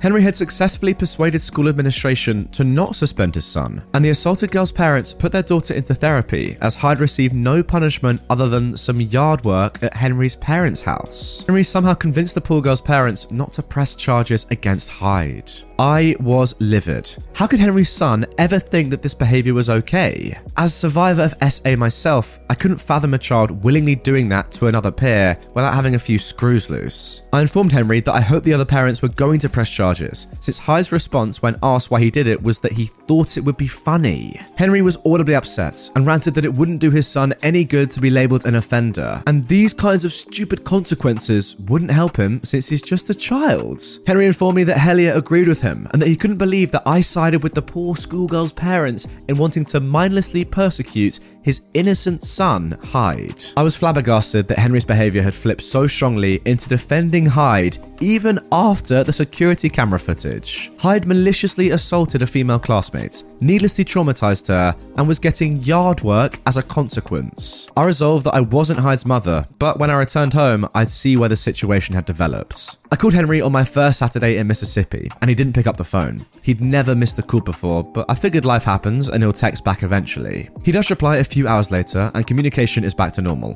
Frequent calls and texts are abound all throughout the next few days until Tuesday. Tuesday, October 26th, 2021. Henry texts me that he needs to talk to me. I call him at the time he has told me to call him, and he's at work. He asked me to call him at work on purpose. He tells me that he slept with Helia and has rekindled his relationship with her. Powder keg ignition. He slept with Helia on Saturday, and I'd called him in the middle of it. That's why he didn't respond. It took him three whole days to gather what little manhood he had to even let me know what he did. Henry states that his marriage never got closure, so he's going to pursue Helia again. He's keeping our cats because Hyde loves them, but I can have my belongings back when I return home since they're in a storage locker anyway. This chain of events culminated in one fact to burn down our house of cards. I believed Hyde deserved consequences for SA, and Henry deemed me unfit to parent his son. So he ran to someone he knew would support his belief Hell yeah. I now had no home to go to. Henry had packed up and vacated my apartment. My belongings were stuffed in a storage unit out of state.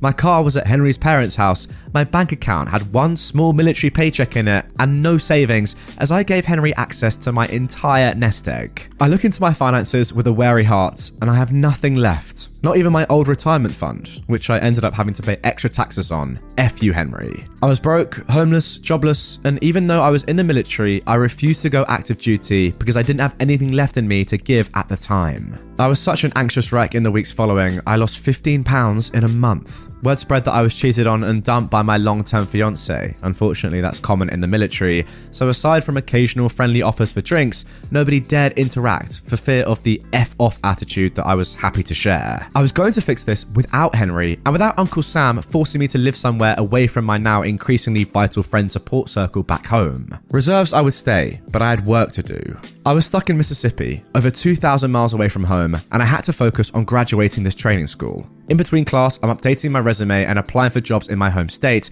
calling in all favors from friends for when I come back so I can be picked up from the airport and have a temporary place to stay, and mourning never seeing my two cats again. The mother of one of my childhood best friends saw me posting on social media and quietly sent me some funds via PayPal, even though I hadn't spoken to her in years. I cried immediately when I saw her deposit. Everyone I knew emerged from the woodwork to help, even when I was nowhere near them. I wouldn't have made it through without everyone, and I dodged the bullets that were Henry and Hyde.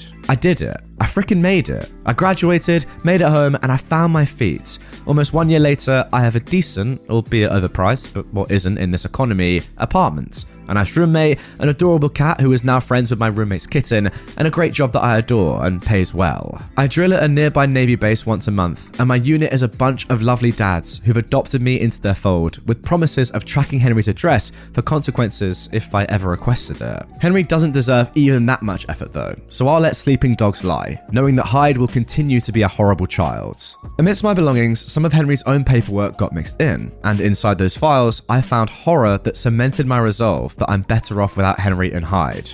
Court documents, an arrest statement, school records, you name it, there was a negative form of it. Henry had assaulted Hyde a few years prior in a drunk rage, and Hyde had a multitude of prior behavioural issues unknown to me at the time of hosting this demon under my roof.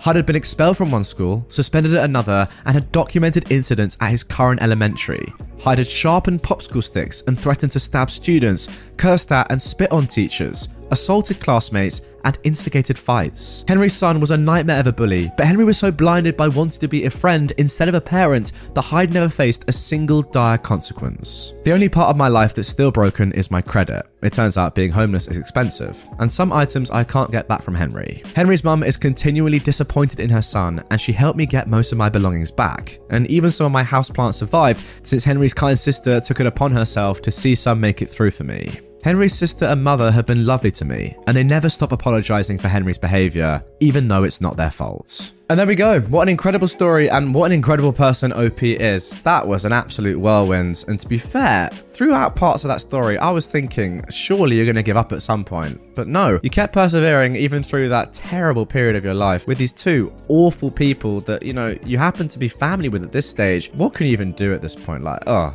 horrible situation fair play for coming through it. It's actually so embarrassing from Henry's perspective. Like, what a terrible, terrible excuse of a man. You're letting your son get away with SA, bullying, threatening people to stab them. Like, what is going on? How is this kid ever going to learn what's right and wrong when you're literally just facilitating all of his behavior with the tiniest punishment? It's not even a punishment. What a bit of yard work for SA in school at the age of 10. You just know that this kid is going to grow up and go to prison. That's the only way this is ever going to end. Surely. He's not learning anything. His life is set for behind bars. To be honest, it's just a shame that you got caught up in all of this and you happen to fall in love with this horrific man. You just know that the real punishment is going to come for Henry when Hyde grows up and gets to 18 and does something that's truly, truly terrible. I mean, I'm not excusing SA in school or making light of that, but you know, this kid is going to do something seriously bad and end up in prison probably for the rest of his life. And at that point only will Henry probably realize, oh, I've not been the best parent here. Maybe I should have done something a little bit sooner, like OP said.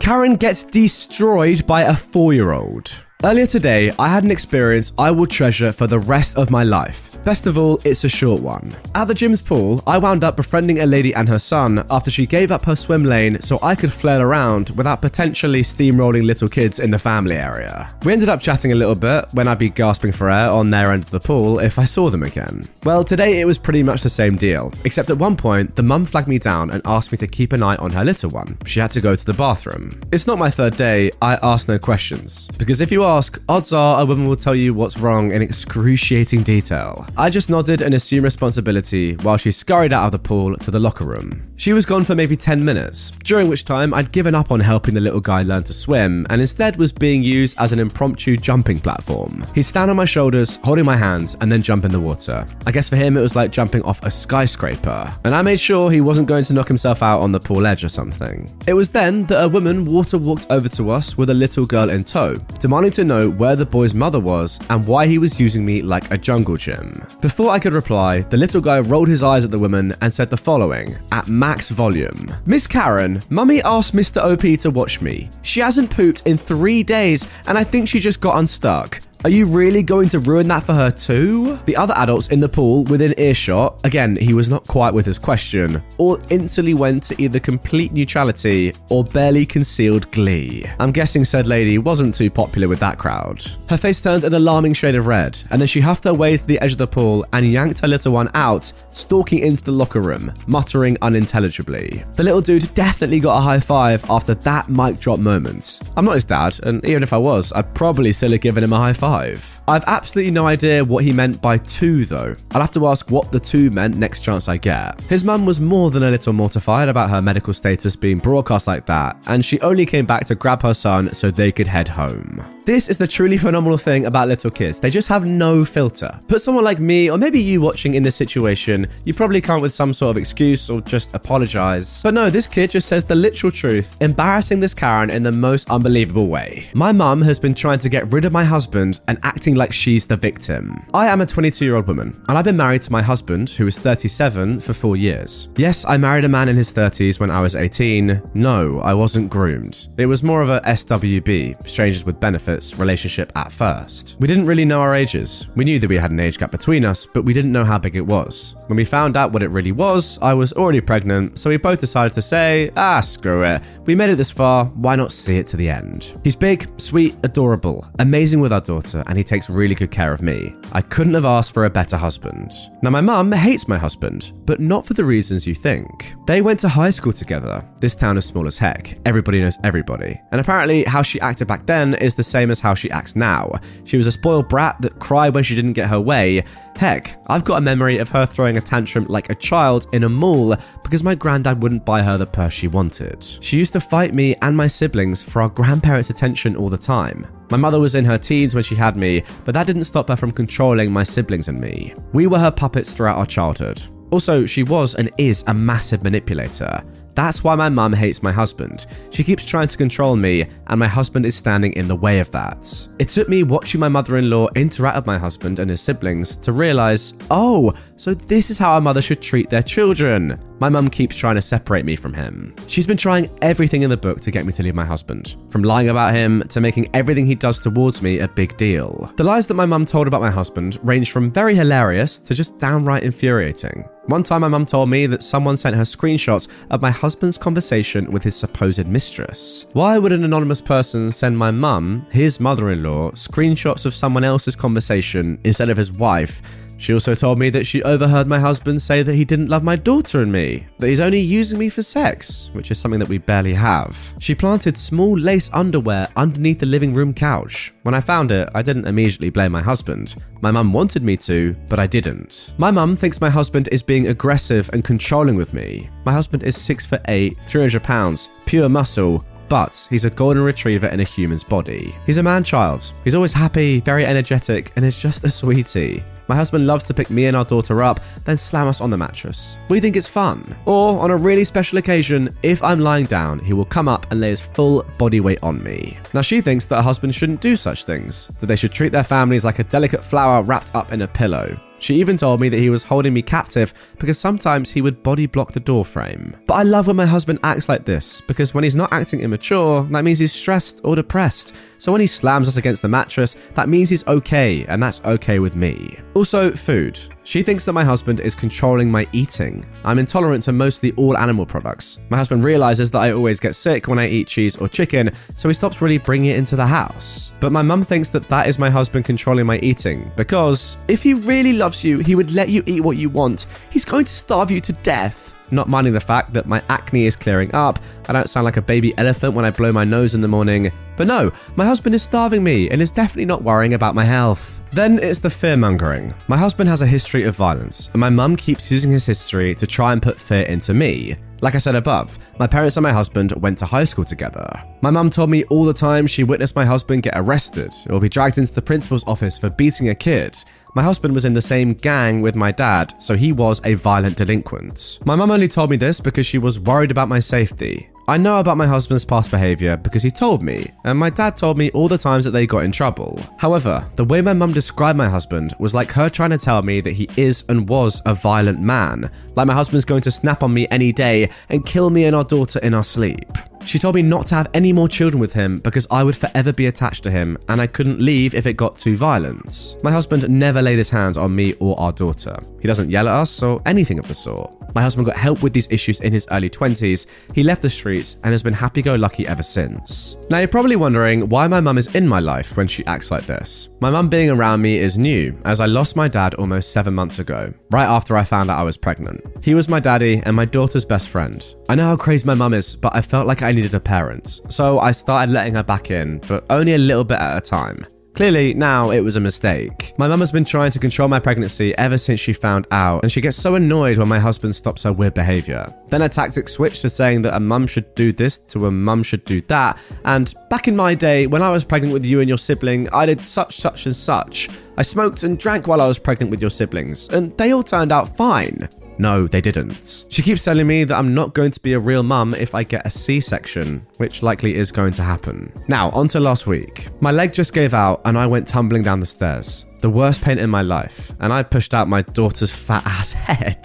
My mum was freaking out while my husband was trying to find a good way to pick me up without hurting me. Luckily, my daughter was at my mother in law's, so I was on the couch in pain, worrying that I might lose the child. My husband went in the room to get his stuff together to take me to the hospital, leaving me alone with my mum. She got evil. She was controlling back in my childhood, but this, this is the most messed up thing that she's done to me. She told me to get up and that I should just walk off the pain that I'm a mother and that I need to start powering through. I told her that I couldn't move, that my arm and leg hurt. Then that woman proceeded to grab me by the mess of my arm and try to make me stand up. I was on the ground from the pain and I couldn't stand up, so she started to basically drag me. Now, I've never seen my husband that angry before, but he pushed her away and gave her this terrifying face. He picked me up to take me to the car while my mum was trying to argue with him. So I got to the hospital in excruciating pain freaking the heck out. My husband eventually had to go back home. When he went back to the house, my mum was still there and tried to pick a fight with him. According to my husband, things got physical because my mum went into great detail of how he's abusing my daughter and I, and that she might not have proof, but she's going to prove it. He almost hit my mum, but he restrained himself and only left the bruise from where he grabbed her. To be honest, I would have slapped the heck out of that woman. I'm back home now and everything has gone to chaos. My mum used the altercation she had with my husband to her benefit, saying that he assaulted her and that my accident wasn't an accident. This is the worst experience I've ever had, mostly because I'm now dealing with flying monkeys. Questioning my love for my mum because how can I be okay standing by my husband? I fell down the stairs. I even could have lost my kids, and my mum is doing this trash. There are a lot of people who believe my mum's story, and a few who don't. I try to talk to people and tell them the truth about what really happened, but they aren't listening to me. Now my husband is being harassed. People are calling him a woman beater and a POS. Someone scratched up his car and popped the tyres. He's sad. He's trying to act all happy like he usually does, but I know when he's faking a smile, and my daughter is very confused. She doesn't know what's going on. I don't know how to explain why daddy's car is all messed up, or why she's not allowed to see grandma. We haven't left the house, answered our phones, or answered the door because people won't leave us alone. I could have avoided all of this if I just never let that woman back in.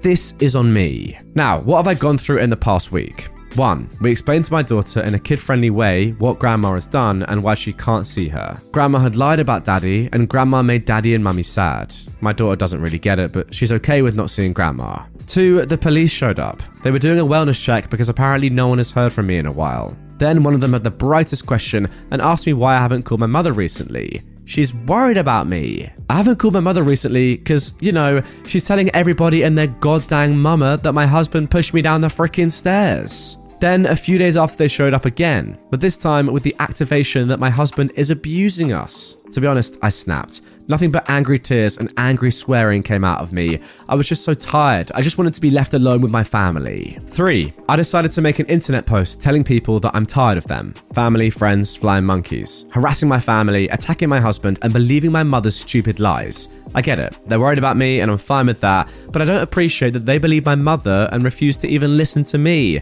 I just wanted them to stop. They didn't stop though, they got worse. However, an hour after I made a post, my grandfather came to talk to me. He told me that he knows his daughter is crazy and he would do anything in his power to make this better. I don't know exactly what he did, but the mob has stopped. You all don't know how relieved I am. They're still trying to contact me just to talk and have a meeting with me, but now I can cut on my phone without it blowing up with messages. Now, to the reason why I'm making an update. The Wicked Witch of the East finally made an appearance. I've been stuck in this house since I broke my leg. I've been getting tired of being here, so I asked my brother and sister in law, they've been taking care of me when my husband goes to work, to take me out. They were hesitant at first, but eventually they popped me and my daughter into the van and we surprised my husband at work with food. The incident with my husband husband's car made us realize that our house wasn't safe, so we invested in security.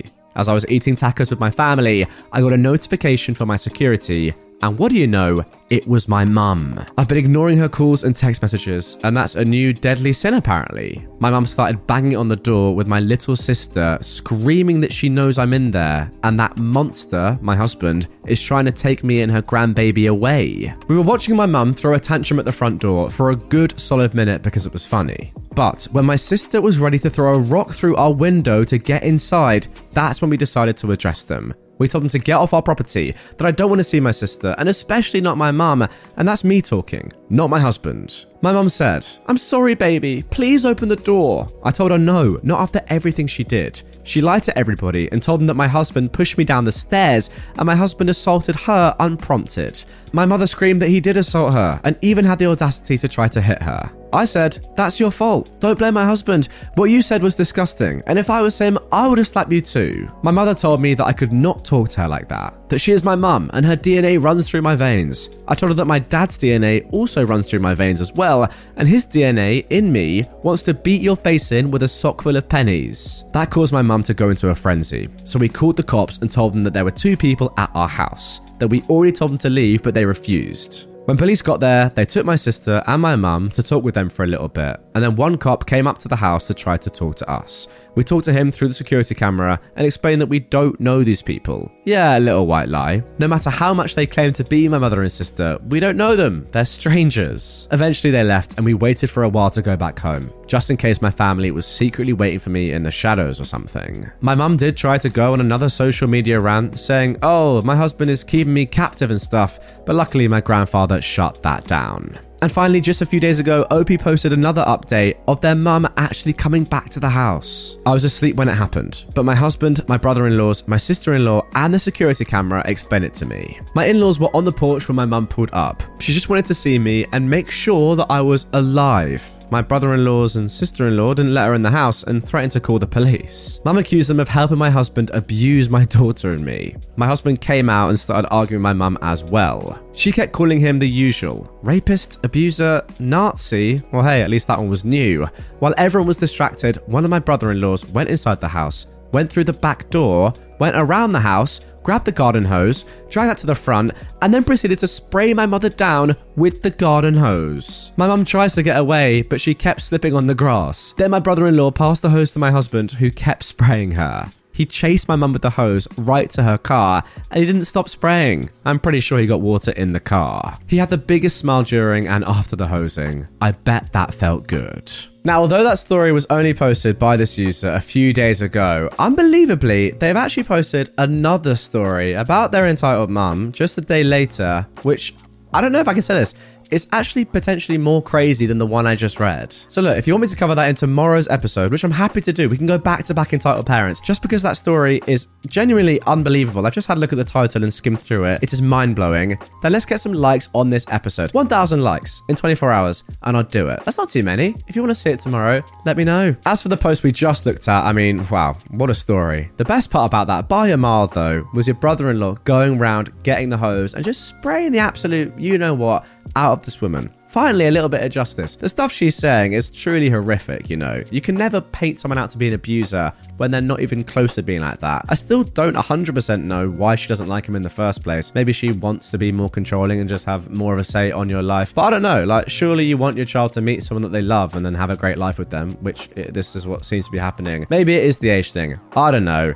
Either way, getting hose, running back to your car, slipping over, that is some good stuff right there. My mother graffitied my father's grave to get my attention. I'm freaking disgusted. After all the things my mum has done, this is the one that hurts the most. My parents were 15 when they had me. They got married and they lasted for five years because my father cheated. My mum tried everything in her power to get me to hate my dad. She told me that my daddy was a gangbanger. He sold drugs, dope, helped his uncle run his brothel sometimes, and was constantly in shootouts. Now, this was all true, as my dad was more unfortunate than my mum's side of the family, so the streets were his life. Even though he was like that, I never stopped loving my dad. How can you love your father when he cheated on me and ruined our family? was something I constantly heard in my childhood. I know cheating is wrong, but I honestly feel like my dad used cheating as an out to get away from my mum. I always loved my dad, and even though he never paid child support and was a gangbanger, he was my favourite parent because from an early age, I knew my mum was frickin' bat crazy. She was a spoiled brat then, and she's a spoiled brat now. My husband said my mum has a personality of someone who would falsely accuse someone of R when she can't get her way. And he's right. I hate my mother. She ruined my childhood. She ruined my wedding, but she never ruined the relationship I had with my dad. I remember the time I was six years old. My dad went to prison for the first time, and my mum threw a frickin' celebration. Then she threw a funeral when he got out when I was 11. It repeats. He went to jail when I was 13, my mum threw a party, and then again another funeral when he got out when I was 15. He went to jail when I was 17 and got out some months later, and yet again, my mum threw a party and then a funeral. I had my wedding when I was 18 and I invited my dad. I wanted him to walk me down the aisle, and my mum lost her head. That's a long story for another time. And that's when I told my dad to quit that life. I was pregnant, he was going to be a granddad, and I needed him. He promised me he would quit, and he kept that promise. My dad was my everything. He was my daughter's best friend, and he had a beer with my husband every Monday. Seven months ago, when I found out I was pregnant again, someone broke into my dad's house and killed him in his sleep. He was shot point blank in his face with no remorse. I was the one who found him. He missed the date he had planned with my daughter and he wasn't answering his phone, so I went to go check on him. I will never forget the image of my father lying in his bed, his brain and blood spattered on the wall. At his actual funeral this time, my mother was in the back in all black, crying like she gave a dang. And when we were alone, she looked me dead in the eye and told me that she's happy that racist slur for black people, racist slur for Mexican people, he was half black and half Mexican, was finally in hell. Let's just say I didn't leave that church without some of her hair in my hand. And after all of that, after all of fricking that, my stupid ass let my psychopathic ass freaking idiot of a butt mother back in my life because my stupid freaking hormonal ass wanted a freaking parent. I wish I could go back in time and kick my stupid butt in the chest. And for those people who didn't read my post or watch the video I uploaded yesterday, again, you need to go back and listen to that before you watch this one, or at least do it right now. Once again, it's behind the i button, linked first in the description. It is incredible. OP continues. You read that? You read how much of a freaking mistake that was? Yeah, I know. And I don't know how to freaking explain why I let her back in when I have my freaking in laws. Now, my mum didn't show up yesterday. I was surprised she didn't, but I should have known she was up to something. Every Saturday, we visit my dad's grave just to talk. We bring him flowers, and as I know my dad burnt a lot of bridges, I'm one of the few family members who will still do that for him. I missed a few weeks due to what happened in my latest post, so I was ready to explode at how his freaking ex is a lunatic. My daughter was so excited just to talk to Grandpa because she hadn't talked to him in a few weeks. I was in my wheelchair being pushed by my husband while my daughter was on my lap. We were excited. But my mum couldn't handle the fact that I was ignoring her on purpose, so she fricking wrote, I'm sorry, Addison, on his fricking tombstone. She also smashes pictures and things that I left out for him, like candles and some of his cars from his collection. How do I know that my mum did it? Because I took a picture of it and I asked why she did this, and her freaking reply was, That was the only way I know how to get you to respond to me. By disrespecting my dad's grave. I've stopped crying. Now the tears are gone. Now I'm so ready to curve stomp her. It feels like I found my dad's body all over again. So we're waiting for the cops because apparently, according to Google, that's illegal. I'll update afterwards. And here's the update immediately. My mum has been arrested. According to my stepdad, yes, she is married. She's on her third marriage, and that stupid idiot thinks she has the right to tell me how to live mine. She punched a cop and clawed another in the face. I'll update you all tomorrow. I'm about to go take a nap. I swear to God. If I wasn't pregnant right now, I would be so drunk. And there we go. Honestly, I didn't think that this update post could be worse than what I read yesterday, but graffitiing a dead man's grave. Are you serious? That is next level. At this point, OP, you have to cut ties. That she's been arrested now, finally. You don't want this woman in your life anymore. That's clear to see. Like, what is wrong with her? Some of the stuff she did in yesterday's video was bad. This is just ridiculous. Parents made every single birthday about my sister for the last eight years. I recently saw a similar story read online and realized I just had to tell my own. This will be my one and only Reddit post, and I'm posting it because I thought telling it would help me feel a little better. I've been to some counseling, and talking about this in particular really helped, so I thought, why not just tell it online too? So I am. I am 18 this year, and fairly recently on my own from my parents. I have a sister about 10 years younger than me. She was an unplanned pregnancy and nearly didn't make it to term. I don't know many of the details of how rough my mother's second pregnancy were, since I was never told much, but I do know that it was so hard on her body that my mother could no longer have kids after my sister was born. She was in and out of the hospital repeatedly that year. My mother almost didn't survive the birth either. It made her and my father latch onto my little sister because potentially she could have never been born. Now, ever since then, I felt like I was just the other kid in the house, except for when they needed me as a free babysitter. The level of favoritism my parents showed long term has me believing they were genuinely sick in the head for not noticing exactly what it was doing to me and now it's rebounding on them, which I'll explain here. Starting with my 11th birthday, my parents wanted me to let my sister blow out my candles because she was two years old, and cried at the sight of a birthday cake that wasn't hers. I didn't want to do it, but my parents forced me into it. They relit the candles for me to do it again after her, but the moment felt completely ruined. The same thing happened the next year and the year after that, and so on and so forth. They just kept forcing it until it became the norm. My sister had to have presents on my birthdays as well. I never got any on hers either, and when I asked why, they just told me that I'm a boy, and boys don't need to worry about it as much. I know I was a kid, but did they really think that was a smart thing to say? Not really. And my parents would always choose a place my sister would like to be at more than me on my own birthday. Eventually, it became more like my sister was getting two birthdays a year and I got none. Beyond this, my parents made their entire lives revolve around my sister. If there's something I wanted to do, my sister had to want to do it too.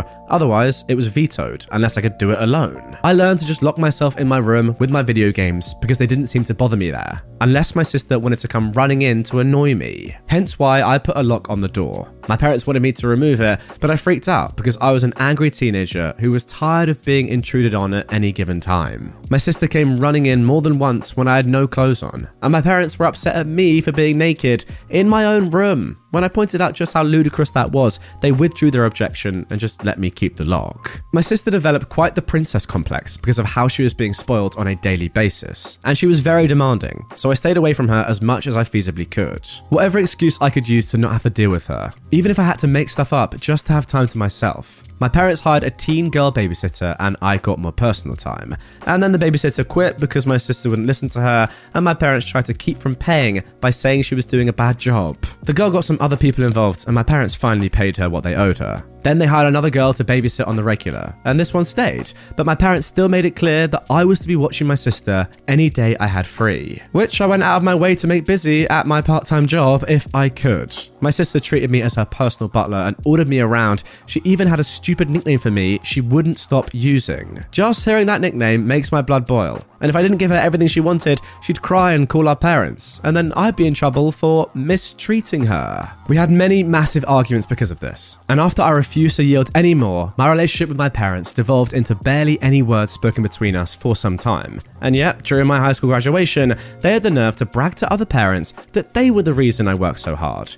Well, they weren't wrong, but the reason they were thinking of was not the one that actually happened. I worked hard just biding my time for when I'd be free. But my parents acted like they'd done so much. Maybe they did before my sister was born, but afterwards it was all about her. They didn't even ask me about school until parent teacher conferences came up. I graduated with a B and C average, and after my graduation, my parents just took me to some place where my sister would always have more fun than me, even though the trip was supposed to be for me. On my 18th birthday in July, though, things really boiled to the surface. Even though it was my 18th, it didn't feel like it was about me at all. I hoped to God that we were going to my favourite restaurant for once. But no, they had the party at the local knockoff Chuck E. Cheese, which is the only place like it nearby to us, so it was the de facto celebratory destination whenever anything big was achieved including my high school graduation. I did say it was a place my sister would enjoy more than me. I was surrounded by kids half my age having parties, and I was so bored with nothing to do but eat mediocre pizza and play claw machines and dated arcade games for tickets to cheaply made prizes that brought me no joy. Then, when it was time for cake, my parents came out with one that was pink with white flowers on it. Sure, it had my name on, but it was very obviously not a boy's cake, and there were only 10 candles. My parents lit the candles and set it right in front of my sister to blow out. That is when it finally happened. I just had this mental moment of all this pent up hate mentally flashing before me, and then I just started ugly crying. Me, an 18 year old boy crying in front of the whole family. Everyone was so shocked that time seemed to just freeze. I got up and all of the stuff I'd been holding in for the past eight years just spilled out like word vomit. The entire family got to be witness to this event, and when it was finally over, I just walked outside to sit by the family car. Several relatives trailed out after me to say they were sorry and that they didn't know about the pink cake because my parents kept it covered until it was served. I said it didn't matter that they didn't know. They all sat back and watched as my life was taken over by Little Miss Sunshine for the past eight years. I had no real birthdays or celebrations of my own, they were all about her. And then, on the biggest birthday of my life, they all expected me to just smile and nod like always while they handed my sister a cake that was entirely meant for her when it wasn't even her birthday. Some of them started giving me apologies, but they made the excuse that all this time they just thought I was okay with it because my parents said I was. I told them I was never okay with it, and my parents forced it on me every year till I just pretended to accept it. I spread my arms out and said to look where we were. Does it look like the place I wanted to celebrate my graduation and 18th birthday? No one even tried to stick up for me all this time. I'm just the other kid while my sister gets everything. I didn't even get to have any of my friends there because my parents stopped letting me invite them long ago after they tried to voice their opinions over my sister getting to blow out my candles. There are 365 days in a year, and was it so bad to want one that was about me and not her? Instead, I'm treated like the greedy, entitled brat for wanting my own birthday. Then I just went back to ugly crying. My father came outside by that point to yell at me for making such a huge scene, because my mother was crying too. My sister was upset because I ruined her moment, and now everybody in there who saw thinks they're bad parents. I ended up yelling at him that they are bad parents and he should know exactly why. Well, after I said that, the rest of the family descended on him like a pack of wolves. Better late than never, I suppose. But I'd never seen anything like it before. My father was practically backed right up to the restaurant front door, and then most of the crowd flooded back inside with him to have it out with my mother, too. My grandparents stayed with me and apologised for having their eyes shut so tight for so long. I don't know what was said to my parents in the restaurant, but it was roughly a half hour before they came back out. And when they did, they looked incredibly defeated. My mother was still sniffing after crying so hard, and neither of my parents could look me in the eyes. They both awkwardly apologised for what they did and then offered to redo the party elsewhere. But that wasn't really enough for the crowd. One of my uncles ahemed rather loudly, and my parents said they'd never make me let my sister blow up my candles again, or give her presents on my birthday, or make any part of it about her. There was another ahem, and my parents also apologised for getting a cake that was obviously not even meant for me, and that they just felt like I wasn't worried about cake anymore at my age. Oh boy, was that the wrong thing to say. I became furious all over again and yelled at them that my age was irrelevant. They'd literally given my birthday to my sister and had no good reason as to why, and they knew it. Then I said there was no point in redoing the party because it's too dang late. They clearly showed that I mean nothing to them. They ruined eight years of my life till I became an adult. What future birthdays with them could I possibly look forward to? Well, my father started to get angry at me for saying that, but when the entire family yelled at him, he shut up. My grandfather told him I'm exactly right, and there is no possible way they can undo the damage done now. He said my parents were awful people, played favourites, and treated me like a black sheep ever since my sister was born. And what's more, they were all awful themselves because they just let it happen too. And I'm owed far more than an apology, I was owed my life back.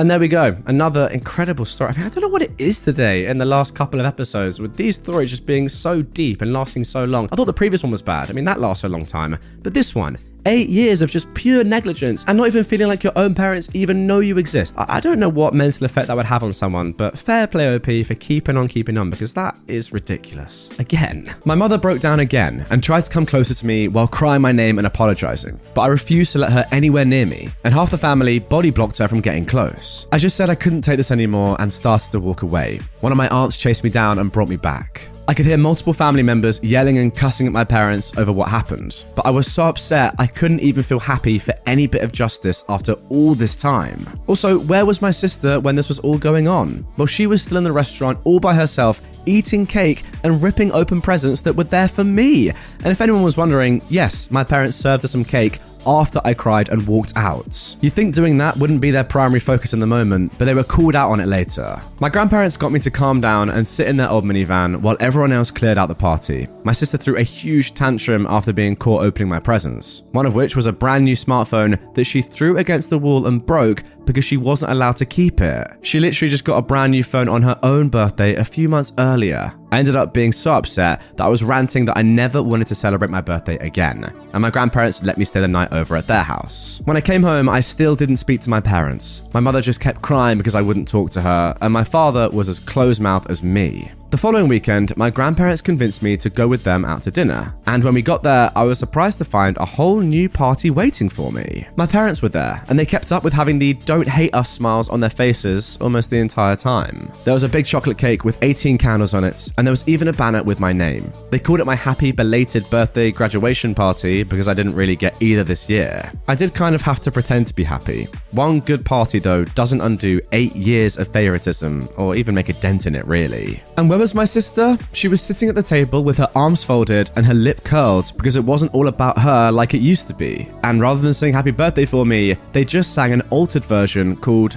Happy Day. Then, as soon as I blew out the candles, my sister screamed. I mean, an ear bleedingly loud little girl scream. My parents had to rush her out and then bring her back in later, looking more upset than ever. She quietly pouted in her seat for the rest of the party. I did still get a new smartphone as well, and my sister got hers taken away, among other things of what she did at the prior party. But the smartphone wasn't all. The whole family had chipped in and gotten me a car. It was just an old white Volvo, but I loved it the moment I laid eyes on it. My grandfather knows a thing or two about cars and fixed it up himself. I was so happy, but my sister clearly was not because she let out another one of those screams. She started having a massive tantrum and demanding a car too. Sorry, she's eight years old and she's demanding a car. How does that make any sense? My mother had to take her into the bathroom and they didn't come back out for a while. My father just went back to looking defeated. My sister had effectively ruined their attempt at trying to look good in front of the whole family. Multiple family members also had strong words to my parents that my sister was acting that way because they raised her to be a princess spoiled brat. I obviously started driving the car around right away, but only days later, my sister actually vandalized the car by taking a hammer and breaking two of the side windows and cracking the windshield to the point the car was undrivable. My parents managed to stop her before she did any more damage, but she screamed bloody murder when they grabbed her and took the hammer away, then tried to bite them. Oh, everyone was furious with my sister, especially my grandparents, because my grandfather had put so much work into that car, and my sister ruined it while having a massive tantrum. My parents had spoiled my sister so badly that she couldn't mentally comprehend that I could have something she couldn't, and several other family members laid into my parents about how they were setting my sister up for failure by making her an entitled brat that expects the world to be given to her. She's going to have a terrible adult life because they won't put their feet down and teach her some respect. Well, her actions didn't go unpunished. My sister was grounded for the rest of the summer, and effective of the new school year, was sent to boarding school. My mother cried like a baby about it too, but my father had to be adamant that it was the only way to start undoing the damage they'd done. Yes, they fully acknowledged that they are at fault. It was kind of hard for them not to, since no one sided with them at all. My sister is absolutely miserable at that school. She hates the clothes, the rules, and she's been lying almost constantly. But with cameras almost everywhere now, she's not getting away with any of it.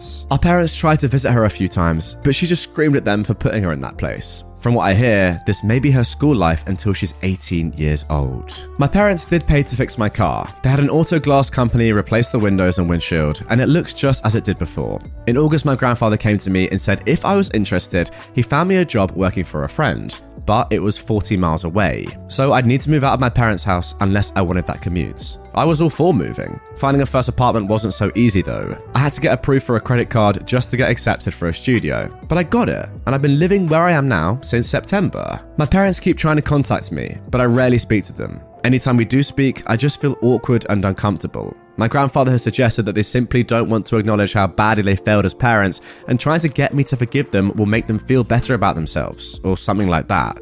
But I'm not going to forgive, not anytime soon. I'm finally happy and away from them. Now they've got nothing. They don't have me, they don't have my sister, and my parents had to take more hours at work because boarding school for my sister is not cheap nor can I imagine was the party they had to throw for me or the repairs to my car. Empty house, angry relatives, and the only thing they have left is their work feels like incredible misery to me, and I don't take delight in it but it is the result of their own actions after all. And there we are, that is the end of that truly tragic tale. You know what's so sad is that I actually don't think they've learned. Even after all of this, I think, as you say, OP, it's all for show. Ultimately, whatever they do can never really, you know, help you accept all those years of hurt that you went through, of just being ostracized and completely ignored in place of your sister. But still, they're not even doing enough now to even, you know, show that much of an apology, I don't really feel. Good on you for getting away from these people at last last because these are barely even your parents. I don't understand why your sister has been so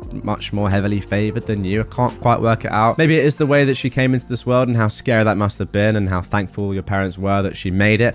But that's not important. Well, I mean, at the time it is, don't get me wrong, but now it's not.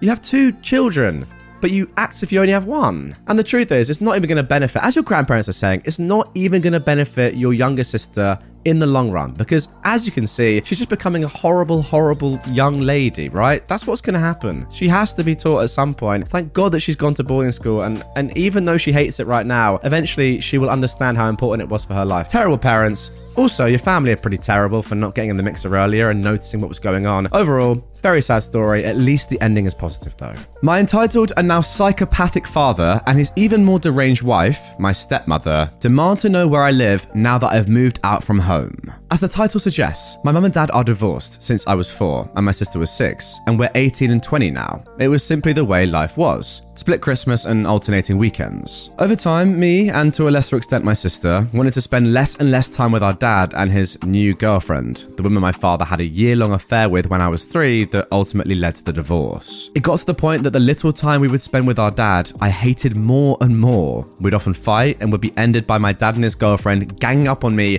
and saying, It's two against one, you lose. Bearing in mind, I was between 7 and 10 years old when this was a thing. When I was around 10, I may have been as old as 11, I started refusing to go. I simply wouldn't leave the house to go to my dad, so I remained. And my sister, who was as old as 13, went still. Apparently, they told my mum via text that she'd raised a nasty little fat, ugly, R word idiots. The R word part was because of a recent autism diagnosis that my dad had decided was entirely mine and my mum's fault. Fast forward about two years, and we are now at a point where me and my sister no longer spend the night at my dad's, since I refused to go consistently and freaked my sister out by telling everyone I was going to take my pocket money and buy a train ticket home. This is all in the confines of London, so trains everywhere are 24 7 pretty much, but it's also not the safest at night, especially for a 12 year old alone. So, my mum fought with my dad over this, and we never spent nights again, at the genuine risk that I would run away, even though my dad refused to acknowledge that. But he agreed following some comments targeted at me over text, since I now had a phone so he could say them to me personally, once again calling me fat, short, ugly, and that R word, among other things such as infantile. I was 12 and a genuine disappointment of a child's. By this point, I wanted not to go to my dad's at all, and I wouldn't have were it not mandated by the divorce agreements that my dad would not yield any further until I personally decided at 14, about 18 months from this point. There are plenty more stories and behaviours regarding my dad and his new wife that aren't relevant to this, but I'm happy to talk more about them depending on how much interest this gets. But the situation referenced in the title is regarding my move to university accommodation from my home with my mother. For some extra context, I'd scarcely spoken to my father's side of the family whatsoever, apart from when I was required to visit, and my dad's right wing extremist parents would visit too, as such a wonderful surprise. Now, I've not visited since 2017, and contact by me has been almost nothing. Entirely my choice to not visit, but I did have to maintain some kind of communication with him until I was 18, and he no longer paid any money to my mum to fund me. Once I turned 18, it was lights out for the relationship. My dad and stepmom blocked on everything and their numbers deleted. Six months later, my dad was made aware accidentally by my sister that I was moving away, but I didn't allow her to say where. All possible avenues of communication were exhausted by him, including hijacking my chess.com account from years ago, which he somehow remembered the login for, and added himself as a friend on my account to message me and try and find out where I lived, including hanging around my mum's house and most recently harassing my sister too, messaging and turning up to her own university halls to get it out of her.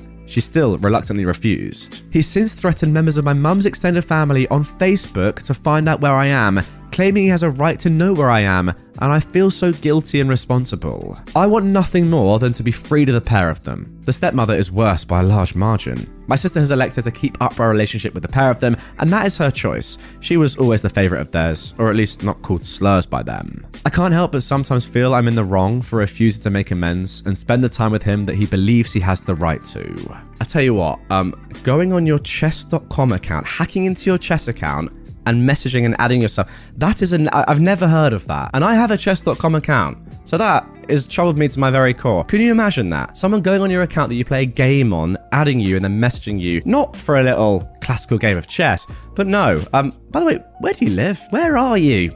Very, very odd. I mean, it's pretty obvious from a very early age it had nothing to do with these guys, and I can't blame you for a second. Like, it doesn't even matter that this is your dad. If you hate him and you hate being around him and his new girlfriend, then you know I know that like legally you are you have to because of that's how divorces work and there was some sort of agreement there, but it's really unfair on you because this person is just so horrible. It's just very unlucky that this guy happens to be your dad. The slurs, wow. You have autism and he's calling you the R word, your own dad. That, that has just blown my mind. Ridiculous. Entitled parent at the playground. I was at the playground with my kids, spelling out my son's name with him using the tan bark off the ground. We were working on the small retaining wall on the outskirts of the playground far from other people, not in the middle of the playset or anything. We got through his first name and we're working on the second when a little kid comes by driving his toy truck through the letters. I gave him a smile and asked him not to drive here. He walked away fine and I resumed working with my son. The kid comes our way again, so I put my arm across the space to give a visual barrier and asked him to turn the truck around and drive back the other way all smiles, the kid was fine doing as requested. Then, a few minutes later, he comes back with a second little kid, and his dad following along as well. The same thing happens, except when he gets to my arm, the barrier in his path, and I ask him to turn and drive the other way, he ignores my request and instead smashes the truck into the middle of where we're working. I gently but quickly moved his arm away and moved in front of him while telling him, Please don't drive your truck here, we're working on something and you're being rude. The dad explodes. You watch your language. How dare you talk to a child like that? You watch your freaking language. Surprised and starting to shake because this dad is apparently a crazy man, I try to assume the best and say, Oh, I was just asking him not to drive here because I'm helping my son write his name with the wood chips. But he doesn't know any better. He's two. He doesn't know what he's doing. Very confused and unsure of what we're supposed to do at this point, I say, Oh, I think he does know. He listened when I asked him before. The guy gets in my face and bellows. You watch your freaking language. There are children at this park. You need to watch your language. Genuinely terrified and confused, I take my now crying son and we leave the park. Only after leaving did I think that calling the police would have been an appropriate course of action. Entitled parents, more like ironic parents, am I right? Given how much this dad was screaming at you, swearing, telling you not to swear. Let, allow, it's not, that wasn't funny, but just allow me, okay? It's a good story. I enjoyed it. What do you think happened here, guys? That's my question to you. Do you think that the kid went over, told the dad what was going on, and he was like, you know what? No, we're not having this. We're going to go back over and destroy that guy's first and second name. Because it seemed like the kid was all right with it at first, but no, a two year old actually can't follow instructions at all, apparently. What a load of bull. Halloween tradition ruined by an entitled parent and their entitled kid. This happened over 10 years ago, so some of the dialogue may not be word for word, but it was the actions that are key to the story. Me and my wife don't have any children. We weren't able to have any due to health reasons. But we used to live in a suburb which had many families with small children. What we do each year is go all out on Halloween for the local children. It's a way we give back to our community and have fun while doing it. We probably have enough Halloween decorations and animatronics to supply a couple of haunted houses with stuff left over. So we try to do something different every year for the kids and dress up to hand out candy. It's our favourite holiday. Each year, we would divide the decorations. In the backyard, we had strobes, scary music, fog machines, several animatronics, and it was pretty cool, but intimidating to some of the smaller children. Some kids would cry out of fear if their parents suggested going through the backyard to get candy. In the front yard, we had some more tame decorations, and my wife was dressed up handing out candy. In the backyard, I had a huge candy dish set up, but I was hidden out of sight, controlling some of the effects and animatronics. This year, we had 20 pounds of candy, 4 to 5 pound bags, split between the front yard and the backyard. After the first year of setting up the elaborate displays, our house became the must see attraction on Halloween, and we learned very quickly that it's always better to have too much candy than too little. We would do something extra special for the kids that were first to show up. One year it was king size candy bars for the first 10 kids, another year we gave candy and $1 coins. This year, we were feeling generous, so we decided $5 to the first 10 kids, split between the front yard and back. My wife had five $5 bills she handed out, and I had five. I chose to lay out five regular sized candy bars with a $5 bill taped to each one, and then set them in front of the huge bowl of candy, which had both £5 bags emptied into it. Now, I should point out that we never had any issues in previous years. I always used the honor system in the backyard, allowing the kids to get their own candy, and my wife would hand it out. The kids had a great time and were always respectful. We actually garnered a lot of thanks from neighbours for going all out for the kids. The kids enjoyed it and would go out of their way to do nice things in return for us, such as shoveling our driveway, cutting our grass, etc. Okay, back to the story. This particular year, it had gotten dark before the kids started trick or treating, so I took advantage of the darkness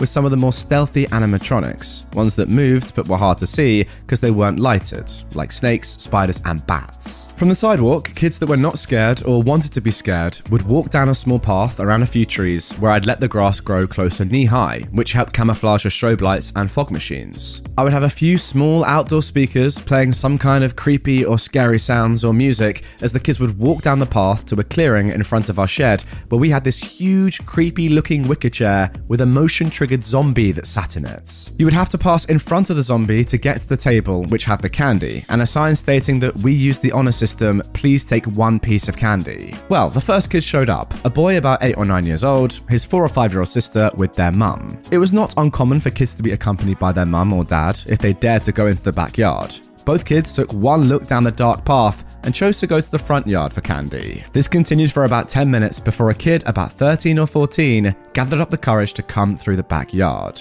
Yes, I scared the heck out of him, but when he made it to the table, he just stood there. I wasn't sure if he was still shook up from the zombie jumping up because he just stood at the table for a moment, afraid to take any candy. This happens a lot too, because they think something will grab them if they touch the candy. One year we used the candy bowl with the hidden hand that would do just that, but not this year.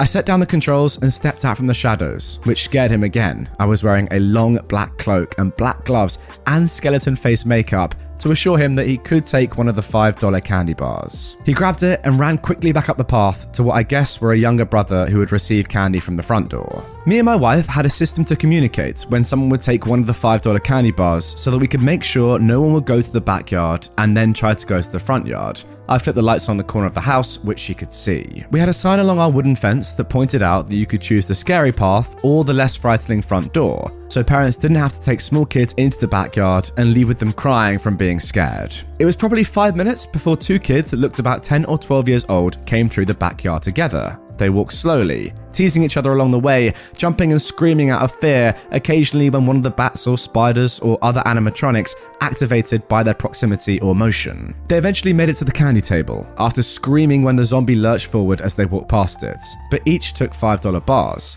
This left me with two more to give out, and then I'd be on the normal fun size Halloween candy.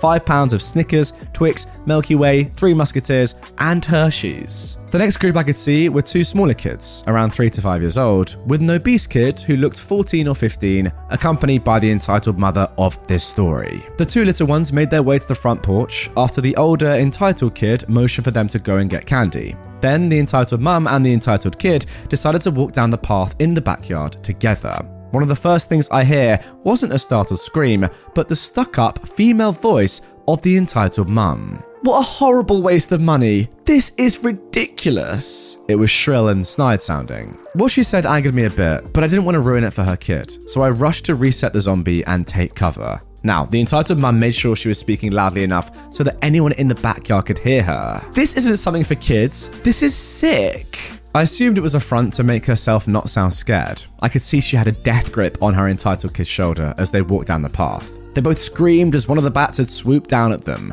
They ran on a wire when triggered, and one could come at you from the left and one from the right. The entitled kid sounded like he was getting shook up pretty good because he was whining, not saying anything, just this unsteady whine, which was odd for an older kid. The entitled mum decided to chime in again, quite angrily. These people are sick. We do not need this in our neighborhood. Just plain sick. It was quiet again until the entitled kid screamed again when he triggered one of the snakes in the grass. I could hear him trying to fight back tears at this point, like a bumbling, whimpering cry, but they pressed on. I'll take care of this, just you watch, said his mum. Now, I was assuming that this was a parent that was trying to reassure their frightened kid, although he was a teenager. So I didn't think much about her comment at that moment. I was too busy thinking in my head where I would scare them. In retrospect, I wish I'd paid attention better and realised it was an entitled mum up to no good. I stood behind the shed waiting silently for the zombie to trigger. When it was triggered, it lurched forward while making an angry moan. It should have happened within a minute of the snake. After a minute and a half, I peeked around the shed to see the entitled mum and the entitled kid waddling, their size prevented them from being able to run,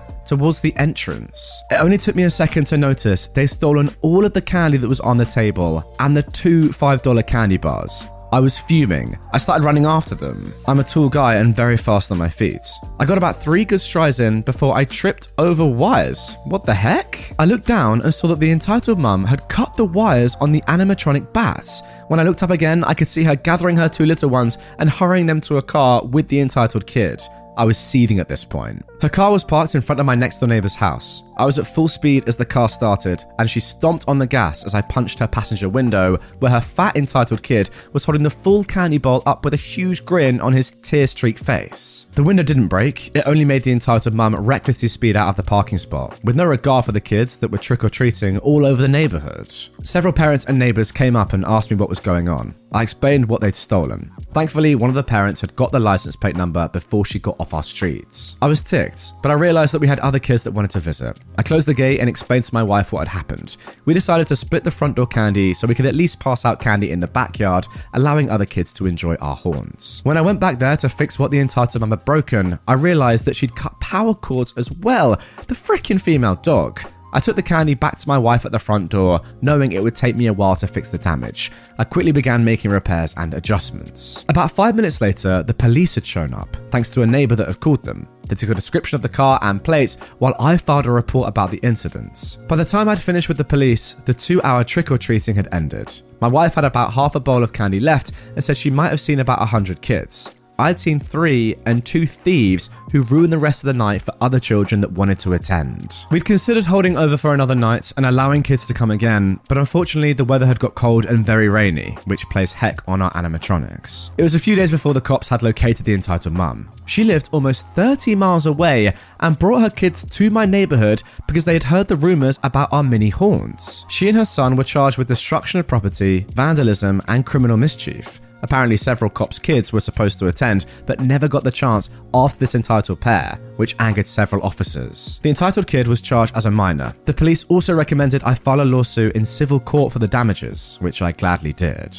So, the fallout. In court, the entitled mum and her entitled kid tried to claim that I was bringing Satanism into the community, a community she didn't live in, and that she felt that she had to do something. They were as snide as ever in court. The entitled man was found guilty of destruction of property and vandalism, but not criminal mischief. She got six months in county jail. The entitled kid was removed from her home and spent the next two years in juvenile detention. Apparently, this was not the first time he'd been in trouble. The court never elaborated on his previous crimes due to him being a minor. As for the civil lawsuit, I won, and she was ordered to pay me $4,000 in damages, plus another $6,000 in lawyer fees. The neighbour across the street is an attorney and represented me. We continued our haunts for two more years until we moved out to the rural area we live in now. We don't get trick or treating kids because the nearest house to ours is about a quarter mile away. I don't know about you guys, but when I come across stories like the one I just read on r slash entitled parents, and it's so clear that OP and his wife have put so much effort in only for the whole thing to be ruined by an entitled parent, it makes it even worse than if they put no effort in at all. Like, yeah, encountering a random entitled parent out in the wild and them doing something stupid is very annoying. But when you put this much effort into something that brings people so much joy and then it's spoiled by an entitled parent,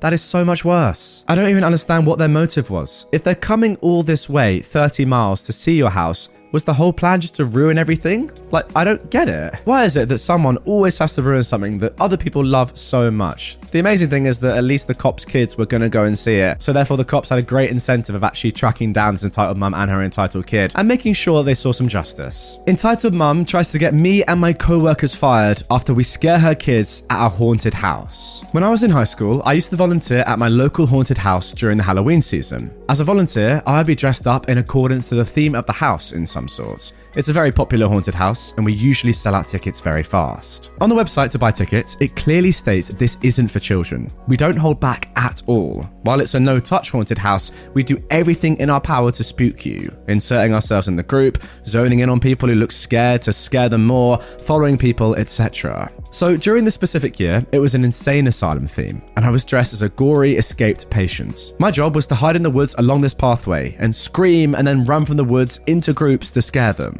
There were three other people in the woods with me to scare people. We were the first scare you encountered in this setup. So here we are hiding behind trees, and one group starts to walk into our scare zone. We start to make noise, whisper loudly, and dash around in the woods to get people on edge. After they pass about 15 feet in front of us, we all dash out, surrounding the group with fake knives and weapons. We looked pretty horrific to be honest. None of us scope out groups before they walk through. We're not really focused on who is in the groups. However, there are kids in this group, and they start screaming bloody murder. We scared the fluff right out of them. Their mum starts to scream at us and berate us for scaring her kids. We all just stare at them, half staying in character and half confused. It's a haunted house. What did you expect? They eventually move on and we go back to spooking people. Later on in the night, when we finish, we're all coming back to the changing rooms they've set up for us, so we don't need to drive home looking like we've murdered people. The mum comes charging at us, screaming about how her kids won't sleep for weeks and we should be ashamed of ourselves, and how she's going to get us fired for scaring her kids. She goes to our boss and explains everything that happened how we scared her kids, and that she wants us fired for scaring her kids so bad.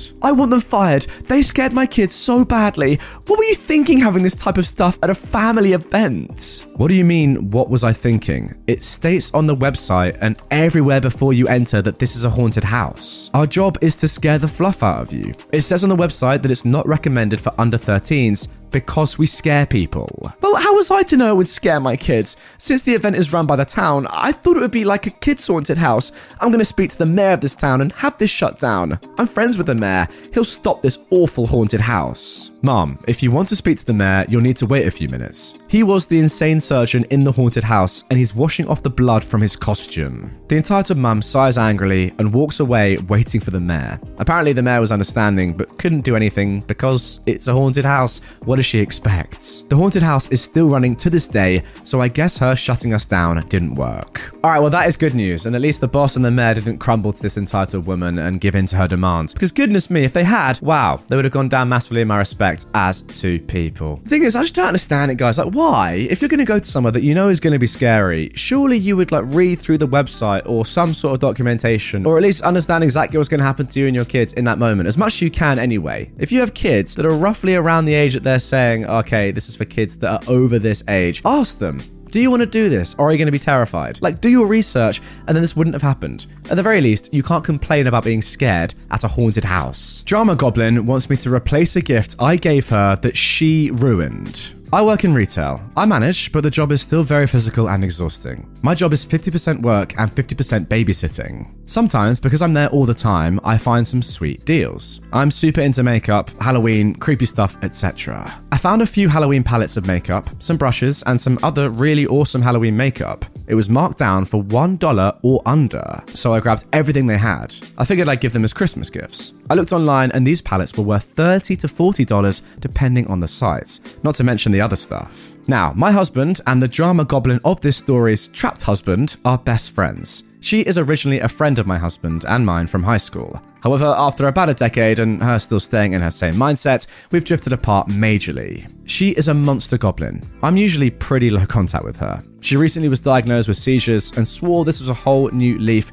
she was going to change for the better. A few days ago, her husband happened to come by right before I went to work, and so I made a package to send her of one of all the different makeup and accessories that I got. I posted pics of a few of my makeup looks, and she commented she wanted to play too. I sent a bag with her husband and told him to tell her I had some for myself and some for another of my friends that sometimes hangs out with the drama goblin and me, though it's been three years. It had been about four or five days. Last night, she randomly messaged me. Maybe I'm taking this the wrong way, but it went right through me. She said that she'd given the makeup I gave her to her young daughters. She said she just didn't think it would be nice enough for her. After her daughters played with it, she saw how pigmented it was and decided she did like it and tried to take it back.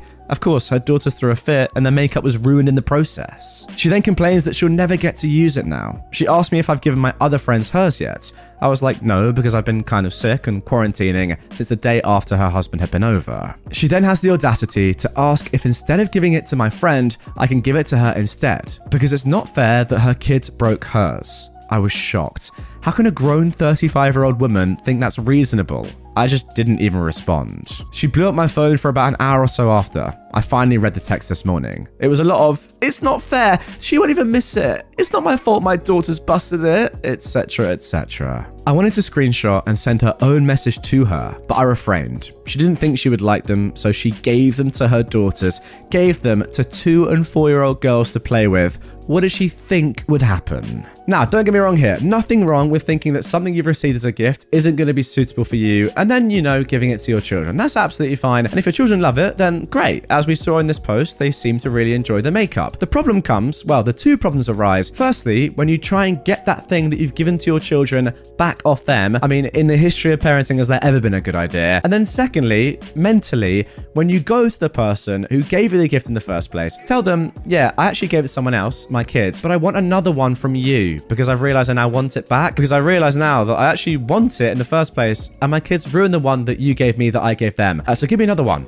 Yeah, that is ludicrous. Anyway, guys, that is going to do it for this special Halloween episode of r slash entitled parents. If you've heard any background noise, maybe some kids shouting in the street, that is because it is Halloween right now at the time of recording. So obviously people are trick or treating. Uh, I hope you had a good one. If you do trick or treat, and if you don't, then why are you such a loser like me sitting inside? That's my question to you. I truly hate my family. My dad. He is a racist, homophobic, sexist, forced alpha that demands respect without giving any. He thinks it's okay to say the N word as long as it's not at a black person. He makes sexist jokes by the hour. He thinks trans people are just messed up in the head, and everything LGBTQ is just the left indoctrination by the left. He constantly goes through my diary and my room to the point where I made a fake diary. I've set boundaries, like saying, please do not go through my stuff without asking, and he said, it's my house, I will go through what I want. He also went through my trash like every time I threw something out. He's so insecure about his masculinity that he gets offended by anything that sets his kids ahead of him. My brother came out as gay, and since my brother went to school, all him and my mum have said is how my brother is obsessed with labeling himself. He's also just gross to me, and he never thinks before he speaks. Like, I was in the hospital and he made a poop joke to the frickin' doctor, then proceeded to be confused why I was annoyed that he made a poop joke while the doctor talked about a possible life threatening surgery I might need. He also just radiates anxiety. Like, I can't be in the same room as him sometimes because I start getting anxiety because of him. And when I try and tell him to take a breath, I'm promptly told to shut up and that I need to relax. My mum. Most of the time, ironically, I enjoy my time with her, but she is definitely a narcissist. Like, she makes fun of me to try and get laughs out of the family. And today, when I suggested she doesn't make fun of her teenage daughter, she responded with, Yep, because I'm definitely the cause of all your problems. Like, what?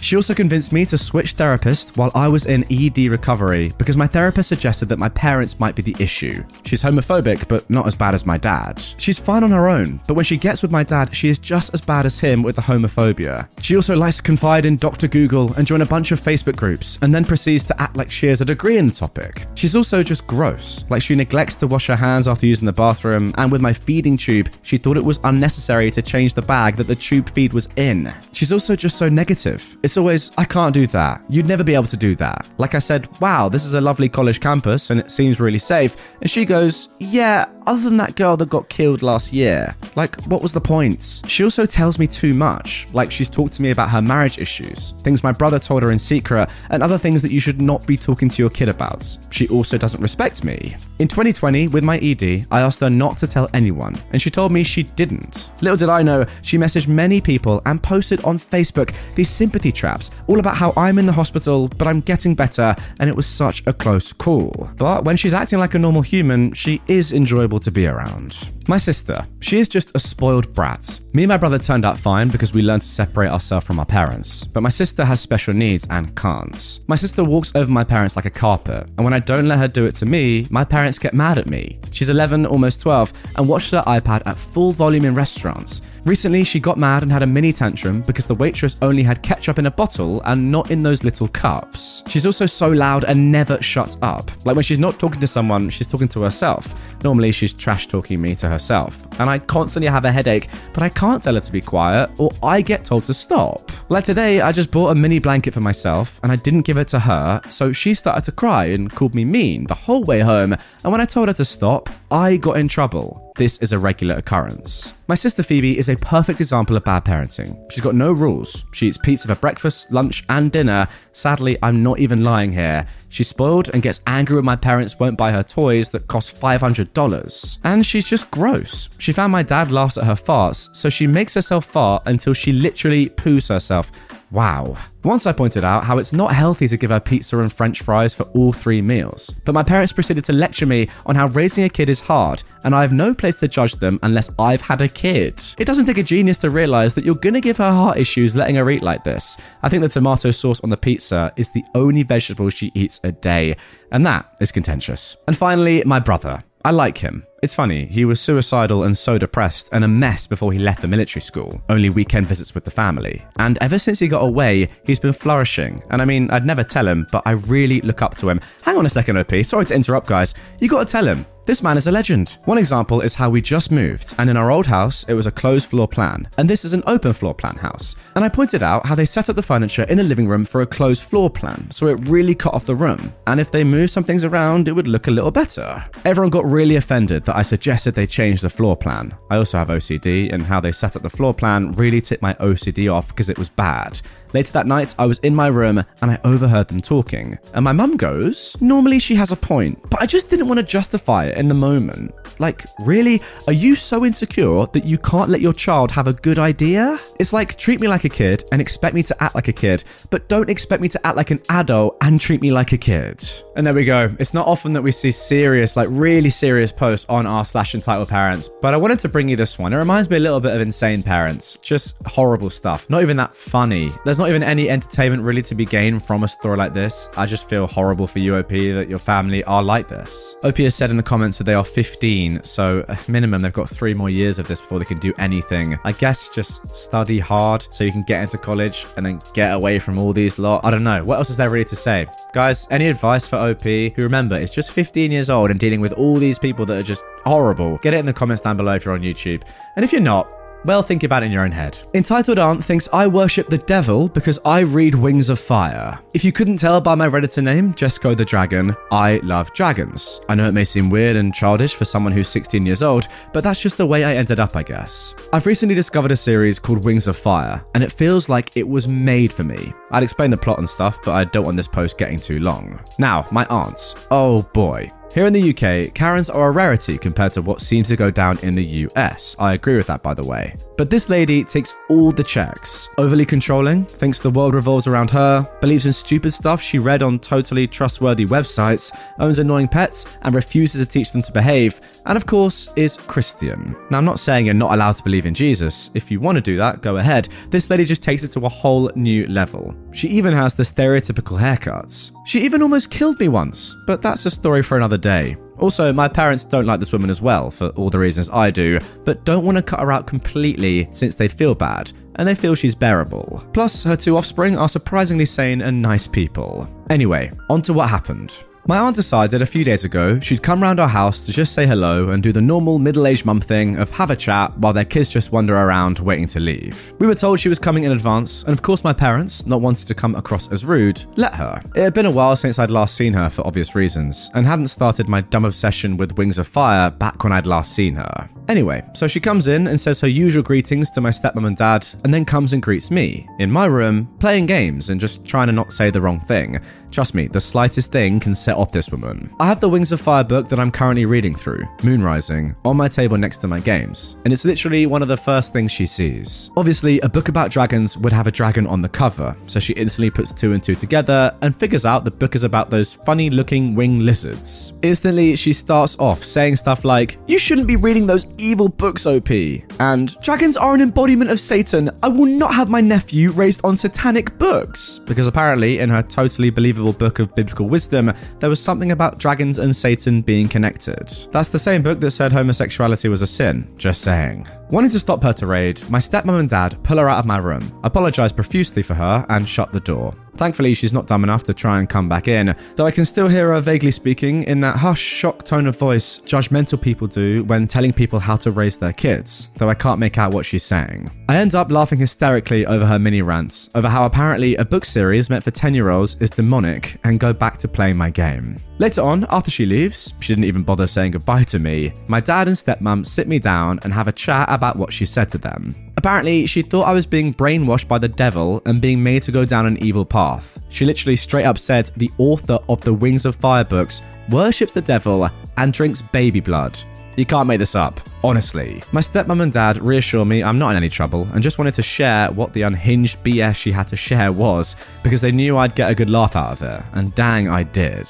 So, here I am on Reddit telling this story to you. I knew my aunt was crazy before, but this is new levels. What a squid brain. Now, despite that post being pretty insane, that's only the beginning, because just a few days later, OP posted this update. Alright, so remember my entitled aunt from my previous post? If you don't or didn't see it, she basically thinks a book about dragons stopping an ancient dragon on a murder spree is satanic, and that it's brainwashing me. I know, pretty full on enough. But what happened to me a few hours ago was just so unhinged, it's literally taken me until just now to comprehend what happened. Since the events of last story, my parents and I have basically gone no contact with my entitled aunts, which is a lot harder than it sounds due to her offspring being genuinely nice people and not Christian nutbags like her. Nothing wrong with being Christian, it's when you start thinking anything with scales is the devil and must be killed at all costs then it's beyond too much. And we don't want to cut them out too. So, anyway, on to this bat crazy story. I'm currently going to a type of school that isn't really a school per se, more of a know how to act in the workplace and get insight on the job you want type place. Quite laid back, and we do a lot of fun stuff there. Normally, I would have picked up these skills earlier, but due to my autism, Asperger's, and major health problems that kept me off school for a couple of years, I'm fine now, don't worry. I never really got to pick those up. Basically, everyone in my family knows where I go, even my entitled aunt's side somehow, despite us never telling them. Most likely through relatives telling other relatives, I don't know. Anyway, this was the problem knowing where I went to school. We finish our work early today, so we get 10 minutes to do whatever as long as it isn't disruptive or overly loud. School ends at 3 pm and it's 2:50 now. A lot of people just go outside to smoke and wait for the day to be over, but me, being the nerd I am, decide to have a quick read through the next chapter of my Wings of Fire book. Moonwatcher has visions again, Qibli's a witty gigachad, and Winter is just as insufferable as ever. I finish up my chapter just as it turns 3pm, and I go outside, still holding my book in my arm. My stepmom is waiting for me outside. Yes, I still get picked up from school at 16. I live a solid few miles from my school, don't judge. She asked me how my day was, the usual stuff. We're about to get into the car when I hear a voice that just about makes me poo myself. It's my entitled aunt's voice. Stop! I turn around to see her walking towards me like she just came out of a freaking JoJo episode. I told you to not read those books. They're making you evil. Excuse me, but how in the world did you get here in the first place? I've been waiting for you for ages to come up with those nasty books so I can finally take them off you. I don't want your mind getting any more corrupted by Satanism than it already is. At this point, I just started hysterically laughing because it's been implied that she's been waiting outside for days now just to take my books. My stepmom loses at her and tries to get her the frick away from me. But my entitled aunt somehow manages to snatch the book off me while my guard is down. Me and my stepmom immediately go to try and take it back, but before we can, she, well, you read the title. She slams the book on the dirty pavement. Keep in mind it had been raining, picks it up again, ooh, and starts ripping it into pieces. I pretend to be hysterical and crying because, oh no, she's ruined my book.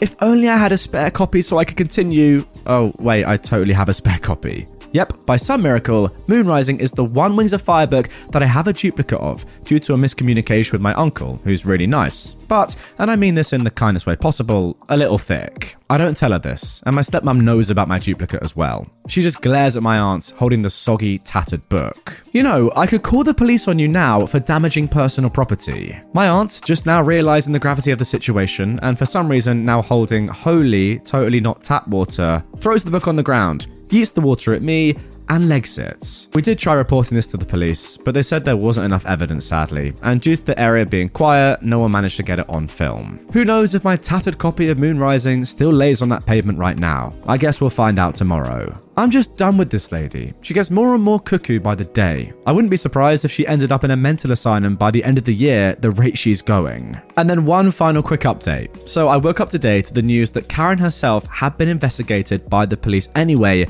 despite them saying there wasn't evidence evidence. And apparently, when the police arrived, she legged it. Police being police caught her, and she's currently under investigation for a whole myriad of charges. I hope that female dog ends up serving some jail time. Alright, what do you even do in this situation? That's so weird. What's she doing? Picture the scene. She has just got her nephew's book, ripped it out of his grasp, and chucked it onto the pavement where it's raining, and then ripped it up, screaming about the devil and Satanism. What point of your life have you got to be at to even do one of those things, let alone all this stuff? Like, it's just ridiculous. If anything, if I'm UOP in that situation, I'm looking at her and I'm just feeling sorry for her, because put yourself in her shoes. What sort of point in your life must you be in at that stage? It's just sad, if anything. I mean, that all just start laughing like you did. Like, it's just so weird. It's so baffling. Ugh, I don't know. It's just interesting that her kids are normal and she is this screwed up. I know you're saying a lot about religion and that sort of stuff, but ultimately, she's just a weird individual. Simple as that. My son stole his dead mother's ring for his girlfriend, and now he won't talk to me after making him return it. To say I was mad as heck would be an understatement. I am a 46 year old man, and I have a son, Jake, who is 23. Jake was a good kid growing up,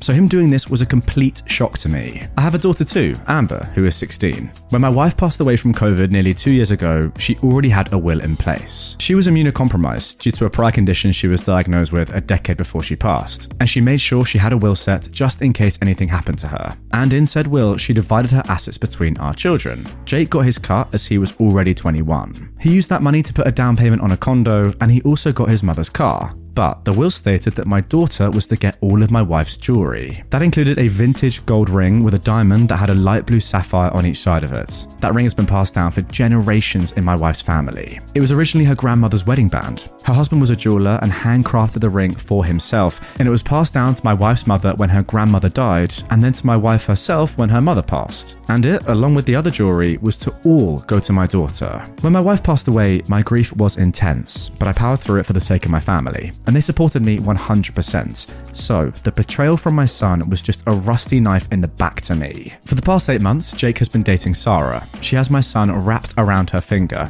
and she loves jewelry as she adorns herself with it a lot. My son mentioned the family jewels my wife left his sister to Sarah one day, and Sarah really wanted to see them. So Jake went into my room when no one was home and showed them to her. He later admitted to me that he'd done this, and I was angry, but I thought that that would be the end of it. I was wrong. Jake came to me a week ago and begged for that ring from his mother's family jewels so that he could propose with it. He said Sarah had fallen in love with the ring when she saw it before, and he just knew it would be the perfect ring to ask her to marry him with. He seemed completely convinced that I'd be jumping for joy for him wanting to propose, but instead, I told him that I was not the one to ask, as the ring belongs to Amber, and I wouldn't have him pressuring her to give it up either. For a fair chance, I'd allow him to explain his reasons and ask for it once, but only once, without pressuring her. And if his sister refuses for any reason, that will be the end of it. Jake agreed and asked Amber for the ring right in front of me, but she told him no because she wanted to keep it in the family jewels and she's always loved that ring. To her, it's priceless. She couldn't bear to ever give it up.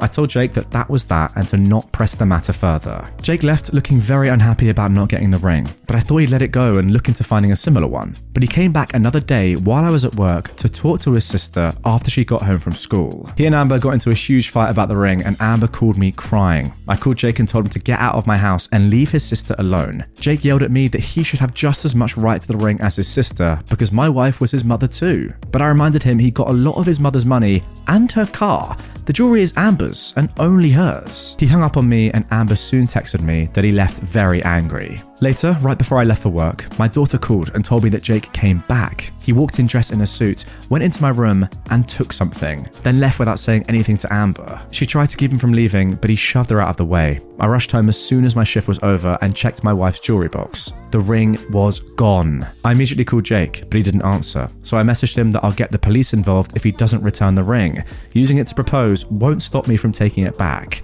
That finally made him talk to me, and he tried to say that I couldn't do that to him because he's my son. I said I can and will because he outright stole the ring, and he better bring it back right away or I would take drastic measures. Well, he phoned me right after that, and in a whisper, he said that it was too late. He'd taken his girlfriend out to dinner and proposed to her with the ring. He hadn't had it for more than an hour by this point, yet the ring was already on her finger. I said that was his problem. He stole the ring, he can bring it back. It's not his, and I will do whatever it takes to make sure it's returned. And if that means going to the police and blowing the whole situation up, then so be it. I'll file a report, I'll even get a lawyer. Jake started crying and saying I couldn't do this to him. I told him, tough luck. He stole from both his sister and dead mother. I would not back down until the ring was returned. Jake would not stop crying and making excuses, so I told him to have the ring back by morning or I would be moving forward with legal action. Jake is my son, but he still broke the law, and I couldn't overlook what he did. He said he'd be by in the morning to talk and ended the call while crying even more. Well, Jake did show up in the morning and brought his girlfriend with him to try and guilt us. Turns out she not only knew that he stole the ring, she wanted to keep it anyway because she was completely in love with the ring since she first laid eyes on it. I told her I didn't care. She could have a jeweler make a copy of it or something but the original doesn't belong to her. It belongs to my daughter and deceased wife. Jake begged me one more time not to make her give it back, but I and my daughter stood firm. Return the ring or face police and maybe even a potential lawsuit. Jake's girlfriend pulled the ring off her finger and dropped it in my daughter's hands, called me an evil idiot, then left my house in tears. Jake started screaming at me that I may have just destroyed his relationship. I retorted that he did this to himself and his own relationship by stealing a ring that didn't belong to him. What kind of son steals from his own sister and dead mother? That is beyond terrible. Jake had nothing more to say to me and walked out to follow after his girlfriend. I didn't get anyone else involved in the situation, but Jake did. He tried getting support from friends and family, but he got the exact opposite reaction that he'd hoped for. They were all mad at him over what he'd done. I got many phone calls and messages from people offering me condolences, saying they were not on Jake's side. I tried to do damage control, but now everybody knows. It's been a week now, and Jake's refused to speak to me. I've sent him detailed pictures of the ring, just in case he wanted a jeweler to replicate it but making a copy would be very expensive unless he used fake stones, and thus far, there's been no response. I don't know what the situation is with his girlfriend, if she even still is his girlfriend after what happened, but I still stand by the fact that Jake had to return the ring. I've since had all my wife's jewelry placed in a safety deposit box that only I have access to, and the jewelry will remain there until my daughter is 21, and it may even stay there if she wants to keep it safe that way. I know I'm in the right to have reclaimed the ring. However, I don't want my son to hate me, and I don't want the family to hate him. If anyone has any advice as to how to better mediate the situation without me giving away the ring or spending a lot of money, I'm all ears. Okay, and there we go. That was the original post posted over on r slash advice, as I said. Pretty weird to be making an r slash entitled people episode and go on to r slash advice, but hey, that is the beauty of Reddit, I guess. Let me know in the comments down below if you're watching on YouTube. What do you reckon? What should OP do in this situation? What do you even say to your son at this point? He's stolen his dead mum's, your dead wife's ring, when explicitly told not to.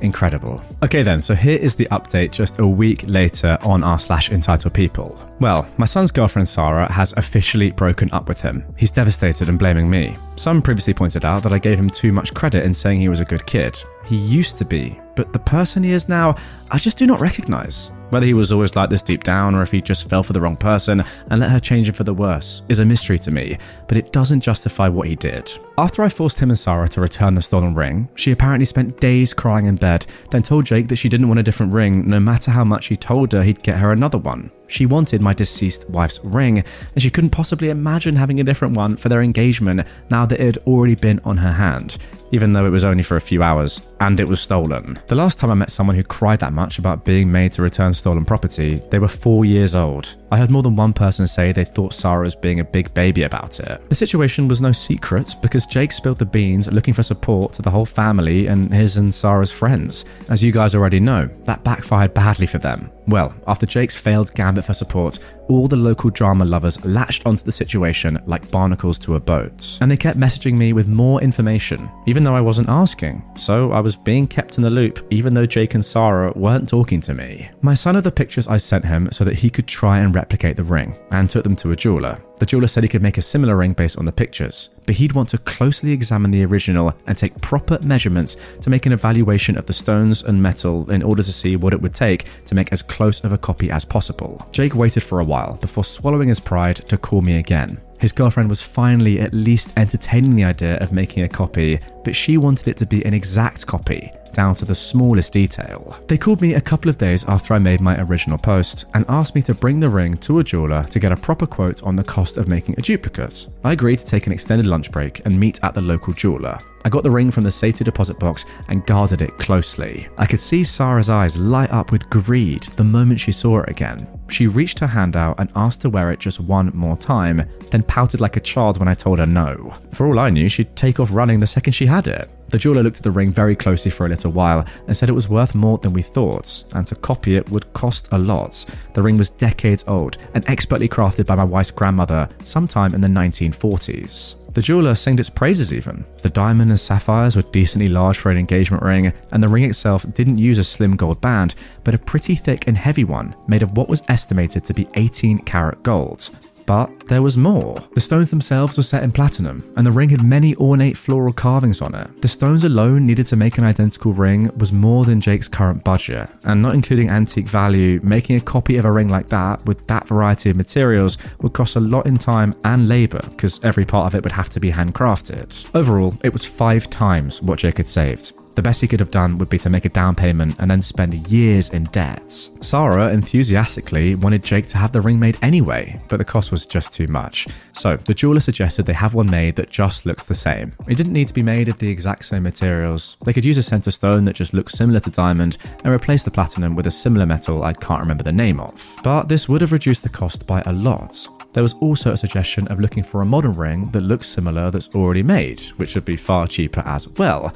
In fact, the already had three rings set aside that all look somewhat similar, with a central diamond and sapphires, all very reasonably priced. Jake was all for the idea when Sarah suddenly slapped him while calling him a cheap, broke wannabe, then turned on her heel to me and called me an evil idiot again for taking the original ring back because it had already been given to her when Jake proposed and should still be hers regardless. Then she held up her hand in the manner one does when they expect you to put a ring on their finger and outright demanded the ring back, while saying it was her right to wear it and that my daughter wouldn't need it because it would go to waste with her. She actually said it's not like my daughter would be doing the proposing to anyone since a man could just get a different ring for her someday. Oh boy, did that make me angry, and she clearly noticed because she took a couple of steps back. I looked her dead in the eye and said that my wife's family ring will never be hers. It wasn't Jake's to give away, and he knew it. That is why he went out of his way to steal it while I wasn't home. He'd hoped that I wouldn't demand it back if he used it,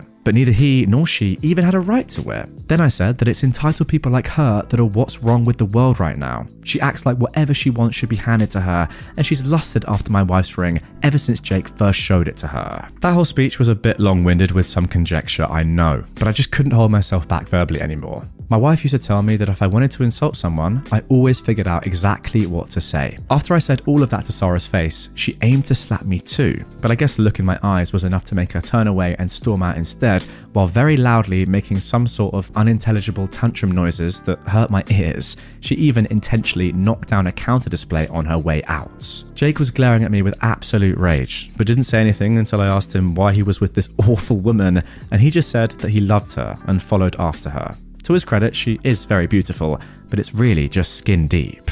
Sarah wouldn't talk to Jake for a while, and then a few days later told him they were through because she felt like he didn't value her enough to get her the ring she deserved, and that she couldn't imagine having a miser like me as a father in law. She said she felt thoroughly humiliated by me, and cried that people all think she's a gold digger now, but I don't think they're wrong. I mean, she slapped my son just for making a suggestion that they make a cheaper version of an expensive ring he couldn't afford, then threw a massive tantrum just because I wouldn't hand over the original when she demanded it. That is the behaviour of a gold digger if I've ever seen any. And while it is an assumption on my part, exactly how long would Sarah have stayed with my son if someone rich came along and swept her off her feet? Would she have been inclined to still stand by him? Well, something tells me not. I honestly feel like she just wanted the ring and nothing else. Right after the incident with the breakup, Jake did try to get in my house again while I wasn't home. To do what, I have no idea. But if I were to speculate, he may have been after the cash in my gun safe, or thought the family jewels were still in the house. I hadn't told him at that point that I'd had them stored away in a deposit box, and I really didn't want to think my own son would break in for either of those reasons but he stole from us once, he could do it again. Someone on Reddit suggested I replace the locks on my house, and I did, so Jake's key would no longer work. I'm looking into getting cameras put in now too. Sorry to interrupt, but imagine that. You have to change your own locks on your own house because of your son breaking in. Nuts. My daughter Amber called me after Jake showed up and said she was terrified while he was banging on the front door and demanding to be let in. I called his cell and he didn't pick up, but I guess it spooked him because Amber said he left right after his phone started ringing. He has a set ringtone for me, so he knew it was me calling in an instant. Jake called later that evening, but before he could start yelling at me, I demanded to know what the heck he was trying to do breaking into my house while I wasn't home earlier. He scared his sister and she nearly called the police. Jake dodged the question by being angry about me changing the locks because I don't trust him. I said, dang right I don't trust him. Not after what he did. Jake fired back that I couldn't just be happy for him, and that if his mum was still alive, she'd have wanted him to use the ring to propose. I saw red and said that if she wanted that, she'd have willed it to him. So he began whining and saying it was all my fault. He explained exactly what Sarah said when she broke up with him, and how she called me a miser, among other things. Then ranted about how I always thought Sarah was never good enough for him. But I pointed out that he was putting words in my mouth. I never said she wasn't good enough for him. I barely knew Sarah, and I never once got in the way of him being with her till he stole the ring. He tried to deny that, but I asked him when I'd ever said anything bad about Sarah prior to the ring incidents. He really sounded like he was thinking hard, but even he couldn't remember any actual time because I barely saw this woman ever while they were dating. I wasn't even aware they were dating until at least three months had gone by in their relationship. But that was all beside the point. What the heck was he trying to get into my house for this time? He refused to answer, so I answered for him. I said if he was after the ring or any of the other family jewels, they'd been moved to a secure location that only I have access to. And if he was trying to break into my safe and my emergency cash fund, there's no way he'd get it open. Or if he was there to do any sort of harm to his sister, I'd kick his butt myself. I may have hit the nail in the head with at least one of those things, because Jake just had a long, silent pause on the line. Then he told me he's made up his mind to put in for a transfer at his job and sell his condo. He wants to move as far away as possible and never speak to me again. His last words to me were to have a nice life with my favourite child.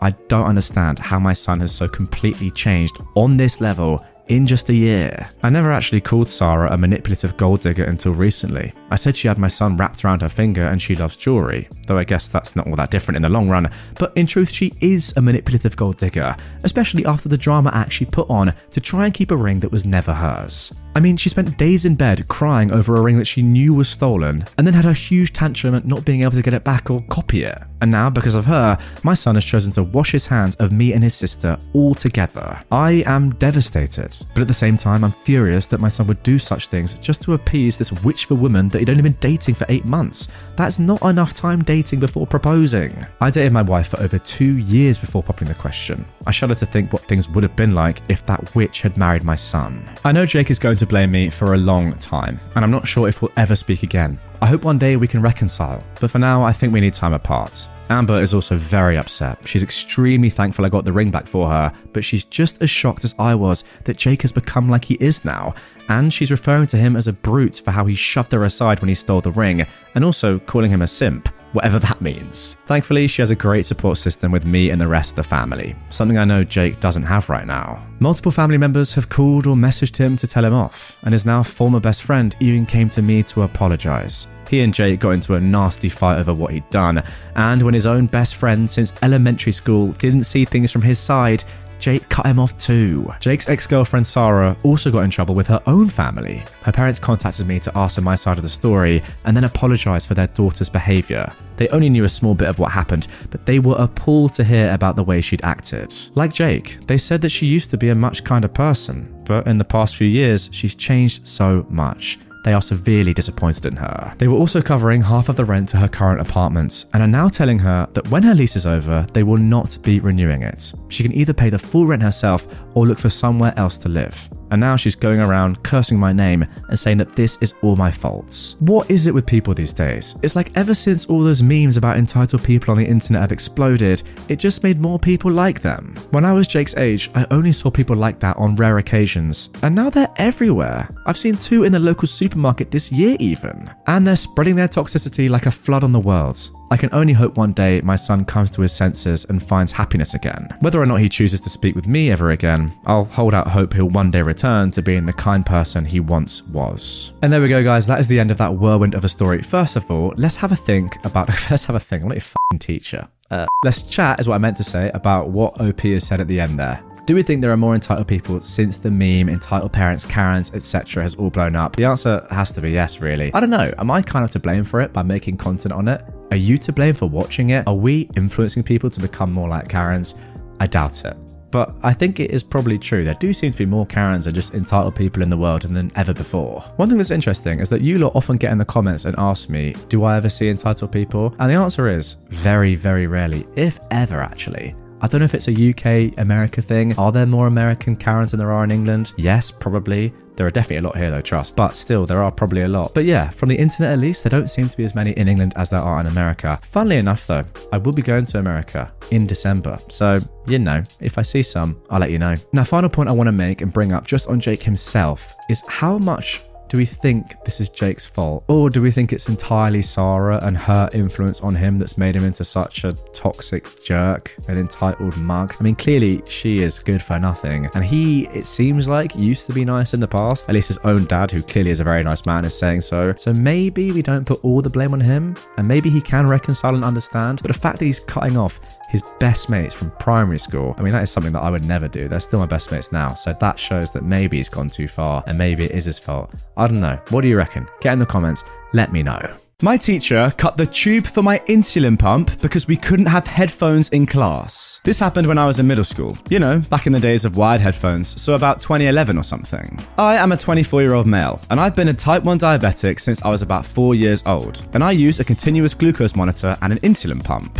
I had an IEP, so all my teachers were told about it and that I would need my insulin pump in class, that it might make noise, and I might have to pull it out of my pocket and mess with it if I needed insulin, or I might need to drink a juice pouch, and I was able to do so at my discretion. We had one teacher who was a complete hard butt for no reason. She was notorious for making kids cry during presentations. She even told one girl who wanted to be a doctor to find a cure for cancer because her little sister had childhood cancer that she would need to actually be smart to do that while chuckling to herself. Let a kid dream, man. We were like 12 years old. As you can imagine, she was also at war with technology. And on a side note, these days I use my phone to check my glucose and give myself an insulin bolus. I can't imagine being a kid today and dealing with a teacher like that when the lines are blurred and your smartphone actually is a life saving medical device. But anyway, if you're not familiar with insulin pumps, the kind I use has a little tube that connects the pump, which has the insulin, to my body, which needs the insulin. This teacher also liked to be weirdly obtuse about things. Instead of being like other teachers and simply saying something like, no cell phones in class, put it on my desk, which would allow me to remind them it's an insulin pump,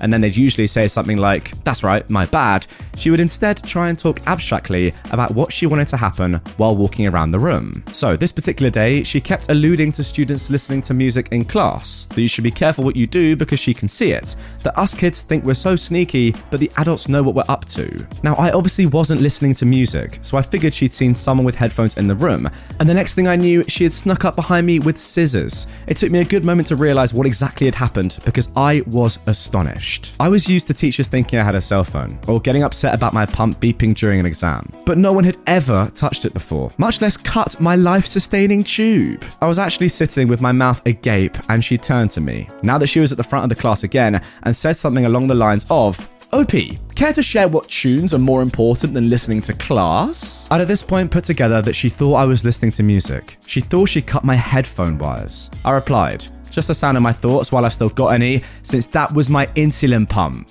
She had to let me go to my locker to get my cell phone to call my mum to bring me a new infusion set. My parents insisted no cell phones until high school, but my mum was also scared with me being type 1 diabetic and too dyslexic to remember a phone number, and she wanted me to easily be able to call her, so she got me a $15 Walmart phone and put minutes on it, and now I feel old. Then I just waited in the front office for her. She worked from home and drove like a bat out of heck. She was so angry, I don't ever want to see her that angry again in my life. It took 10 years off of me, and I wasn't even in trouble. The teacher had to apologize to me, and all the teachers got some more disability accommodation training or something. Kinda anticlimactic at the end, but a friend thought it was entertaining and that I should share. But if you're like me, you're probably thinking, I need to know more about this story. What is really going on here? Now, thankfully, OP has given us a couple of edits and updates so we can further understand just what happened. First of all, yes, the teacher knew I had a pump. I had an IEP, and my teachers were given the information they needed to know about my diabetes. Even still, a lot of non diabetics just don't get it, or they forget. It would happen a lot, and teachers would ask for my phone if they saw me messing with it under the desk. Really, I was going through a thing and embarrassed about being diabetic, so I would often try and hide it, so I get how they thought I had a phone. But a simple reminder that it's a pump was enough for every other teacher. Yes, she did get really close to me. I was facing the front of the room to look at the projector screen and to take notes. She snuck up behind me from the back of the room where she was lecturing at us from and reached her arm down towards me with the scissors. I didn't notice her doing that. Kids used to keep their iPod or whatever in their pocket and then run their headphones up under their shirt. Wow, I remember doing that. That is a throwback for me personally. It sometimes left a little bit of the wire peeking out from their pocket to get to their shirts. That's where she cut the pump. It was down at my waist. In terms of her apology, it wasn't too bad. We had a meeting with her, the principal, assistant principal, and a lady from the special education office, plus me and my parents. She said she was sorry for her actions and that she shouldn't have treated me that way, and she hopes I don't grow up to expect people to act like that towards me. She forgot I had a pump, but I didn't feel like she was making an excuse. She was saying she should have been more mindful, and it was her fault, and that I did nothing wrong. She also said I was brave and calm in the face of adversity, stuff like that. And then she apologised to my mum and dad for frightening them and for any costs. She offered to pay for it, but they declined. They wanted all the teachers to get more education about kids with diabetes, and the school had like a nurse diabetes educator or someone come in to talk to the teachers. Okay, you know what? Fair enough on that one. Yes, she's giving an apology because she obviously has to, but it does seem quite sincere, and the points she's making are pretty valid. No, my parents didn't sue her or the school. No, she wasn't fired. Yes, I still had to be in her class. And yes, I did have extra supplies kept in the nurse's office, but I also just really wanted my mum in that moment because I was a kid. I guess if this happened in 2011, guys, then OP would have been, what, 13 years old? Yeah, it makes sense. This was a tiny school and it did a lot of backward things. They mishandled my learning disability as well. And one year, one of my teachers was surprised my dad has mild cerebral palsy and thought it must be so tough for me having to deal with that and would talk to him like he was five during student teacher conferences.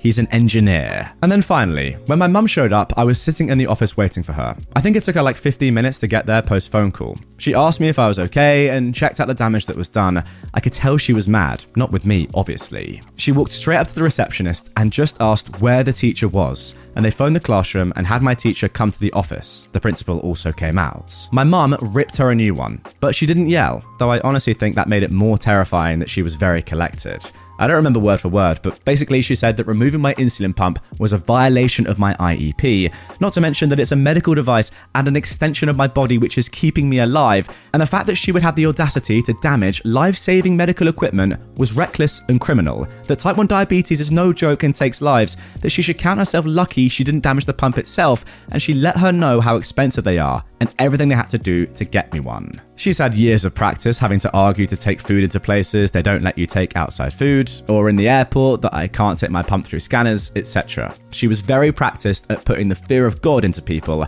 but in a way that they can't turn it on her and say that she's being disruptive. Then she took me home for the rest of the day. And there we go. What an unbelievable story to get this episode started. As I said halfway through that, I do genuinely think that this teacher's apology was pretty good, but only on paper, right? Only because she had to say it. The fact that she even did that in the first place, I mean, does it even warrant an apology? Like, just because you do something terrible and then you have some decent apology, the fact that she's cut one of the most important cords and tubes in your life is unbelievable. And also, even if, right, even if it wasn't an insulin tube, say it was genuinely earphones, a teacher should never be cutting your personal property. Yes, confiscate it, take it away, absolutely fine. You shouldn't be listening to headphones in class, music in class, if you're not allowed to. But cutting someone else's personal property, damaging them, that is actually illegal. Even if you're a teacher, you can't damage a student's property, you can't break it. Surely not. I've got to say though, fair play to you and your mum both for acting so calmly in these situations. And you're absolutely right. When you get someone that is like almost like really cool, a bit too cool in the face of danger or, you know, a situation like this, just so measured and calculated, it can be way more scary than someone that just blows up and starts screaming and shouting. She's been here before, as you said, and you probably have been too. It is a real shame that you've had to deal with this sort of thing in the past and it still continues to happen, maybe even at your age of 24. But the way you two dealt with it, perfect. Good job. I saved someone's life and the family hates me. I knew a lady who was going through a divorce. I was her tech person when she had a home business, and I was invited to her 40th birthday party. She wanted a new TV and sound system hooked up. I needed my car because the TV would fit in it. We went together to pick up the TV, and while out, she went to do a little shopping for food, etc. During that moment, her ex saw us together. I am married and I was just helping this person. I hooked up her TV, the party happened, and I helped clean up at the end when her friends left. The ex heard from her friends that I stayed after the party ended. A few weeks later, she wanted a GPS set up for her car. It was a hot day and her house air conditioner stopped working. I went there and knocked on the door. She didn't answer. I heard the car running in the garage. I went back to the door to look in the front window. The house is full of smoke. I opened the front door, which wasn't locked, and I found her passed out on the couch. I picked her up and took her outside. She was breathing and coughing. I went back in and she had the car running, window down, to make the air conditioner of the car cool the house down by the internal access door to the garage. But instead, she was filling up the house with carbon monoxide, which almost killed her. Yes, I've seen more stupid things, but not deadly. I turned off the car and opened up all the windows and doors. She was crying outside because she almost died, and if she did, people would have thought that she deliberately killed herself. Instead, it was a mistake. If I'd arrived a few minutes later, she would have been dead. I comforted her, and at that moment, the ex drove past on one of his stalking runs. Later, I saw him when he was picking up his kids from school. He called me a cheating idiot, which was surprising because we got along before they broke up. He'd already been spreading rumors to everyone that I was sleeping with her told his whole family, her family, and eventually got to my family. I didn't do anything wrong, and when I told them all what really happened, nobody believed me. Everyone believes him that something was happening before they broke up, then he was making up extra reasons to say she was with me. Oddly, my wife is the person who laughed it off because she doesn't believe I would ever cheat on her, especially with that woman. Wow, what a sad, sad story to end off today's episode. I mean, come on. Imagine if she had actually died there. Imagine if you hadn't saved her. I, you know what? I, honestly, I don't even really care about the fact that people thought you were cheating or whatever. Like, yeah, it's a bit weird, but I don't really care. That's not really that important. I'm sure you get over it. Your wife seems okay. That's fine. The fact is, if she had died and people had, for the rest of time, thought she'd committed S, I don't know if you're allowed to say that word on YouTube still, sorry, you know, done something to herself, then that would have been so incredibly sad. I mean, it would have been a terrible accident anyway, but maybe even worse would have been people thinking that she did that to herself when she wasn't even close to. Like, she wasn't even, she was genuinely just, you know, she just made a mistake, didn't realize that that would happen. That would have been absolutely tragic, even perhaps more tragic than the fact she died in the first place. Anyway, guys, that is going to do it for this one. That has been three hours of some of the very best entitled parent content from this year so far. And by the way, we're 11 months in, so that's a lot of good content right there. Really hope you enjoyed it. If you did and you are new to the channel and you somehow haven't already, hit the subscribe button, click on screen or down below for some more episodes and more movies right away. And I'll see you all tomorrow with a brand new episode. Even when we're on a budget, we still deserve nice things. Quince is a place to scoop up stunning high end goods for 50 to 80% less than similar brands. They have buttery soft cashmere sweaters starting at $50, luxurious Italian leather bags, and so much more. Plus, Quince only works with factories that use safe, ethical, and responsible manufacturing. Get the high-end goods you'll love without the high price tag with Quince. Go to quince.com/style for free shipping and 365-day returns.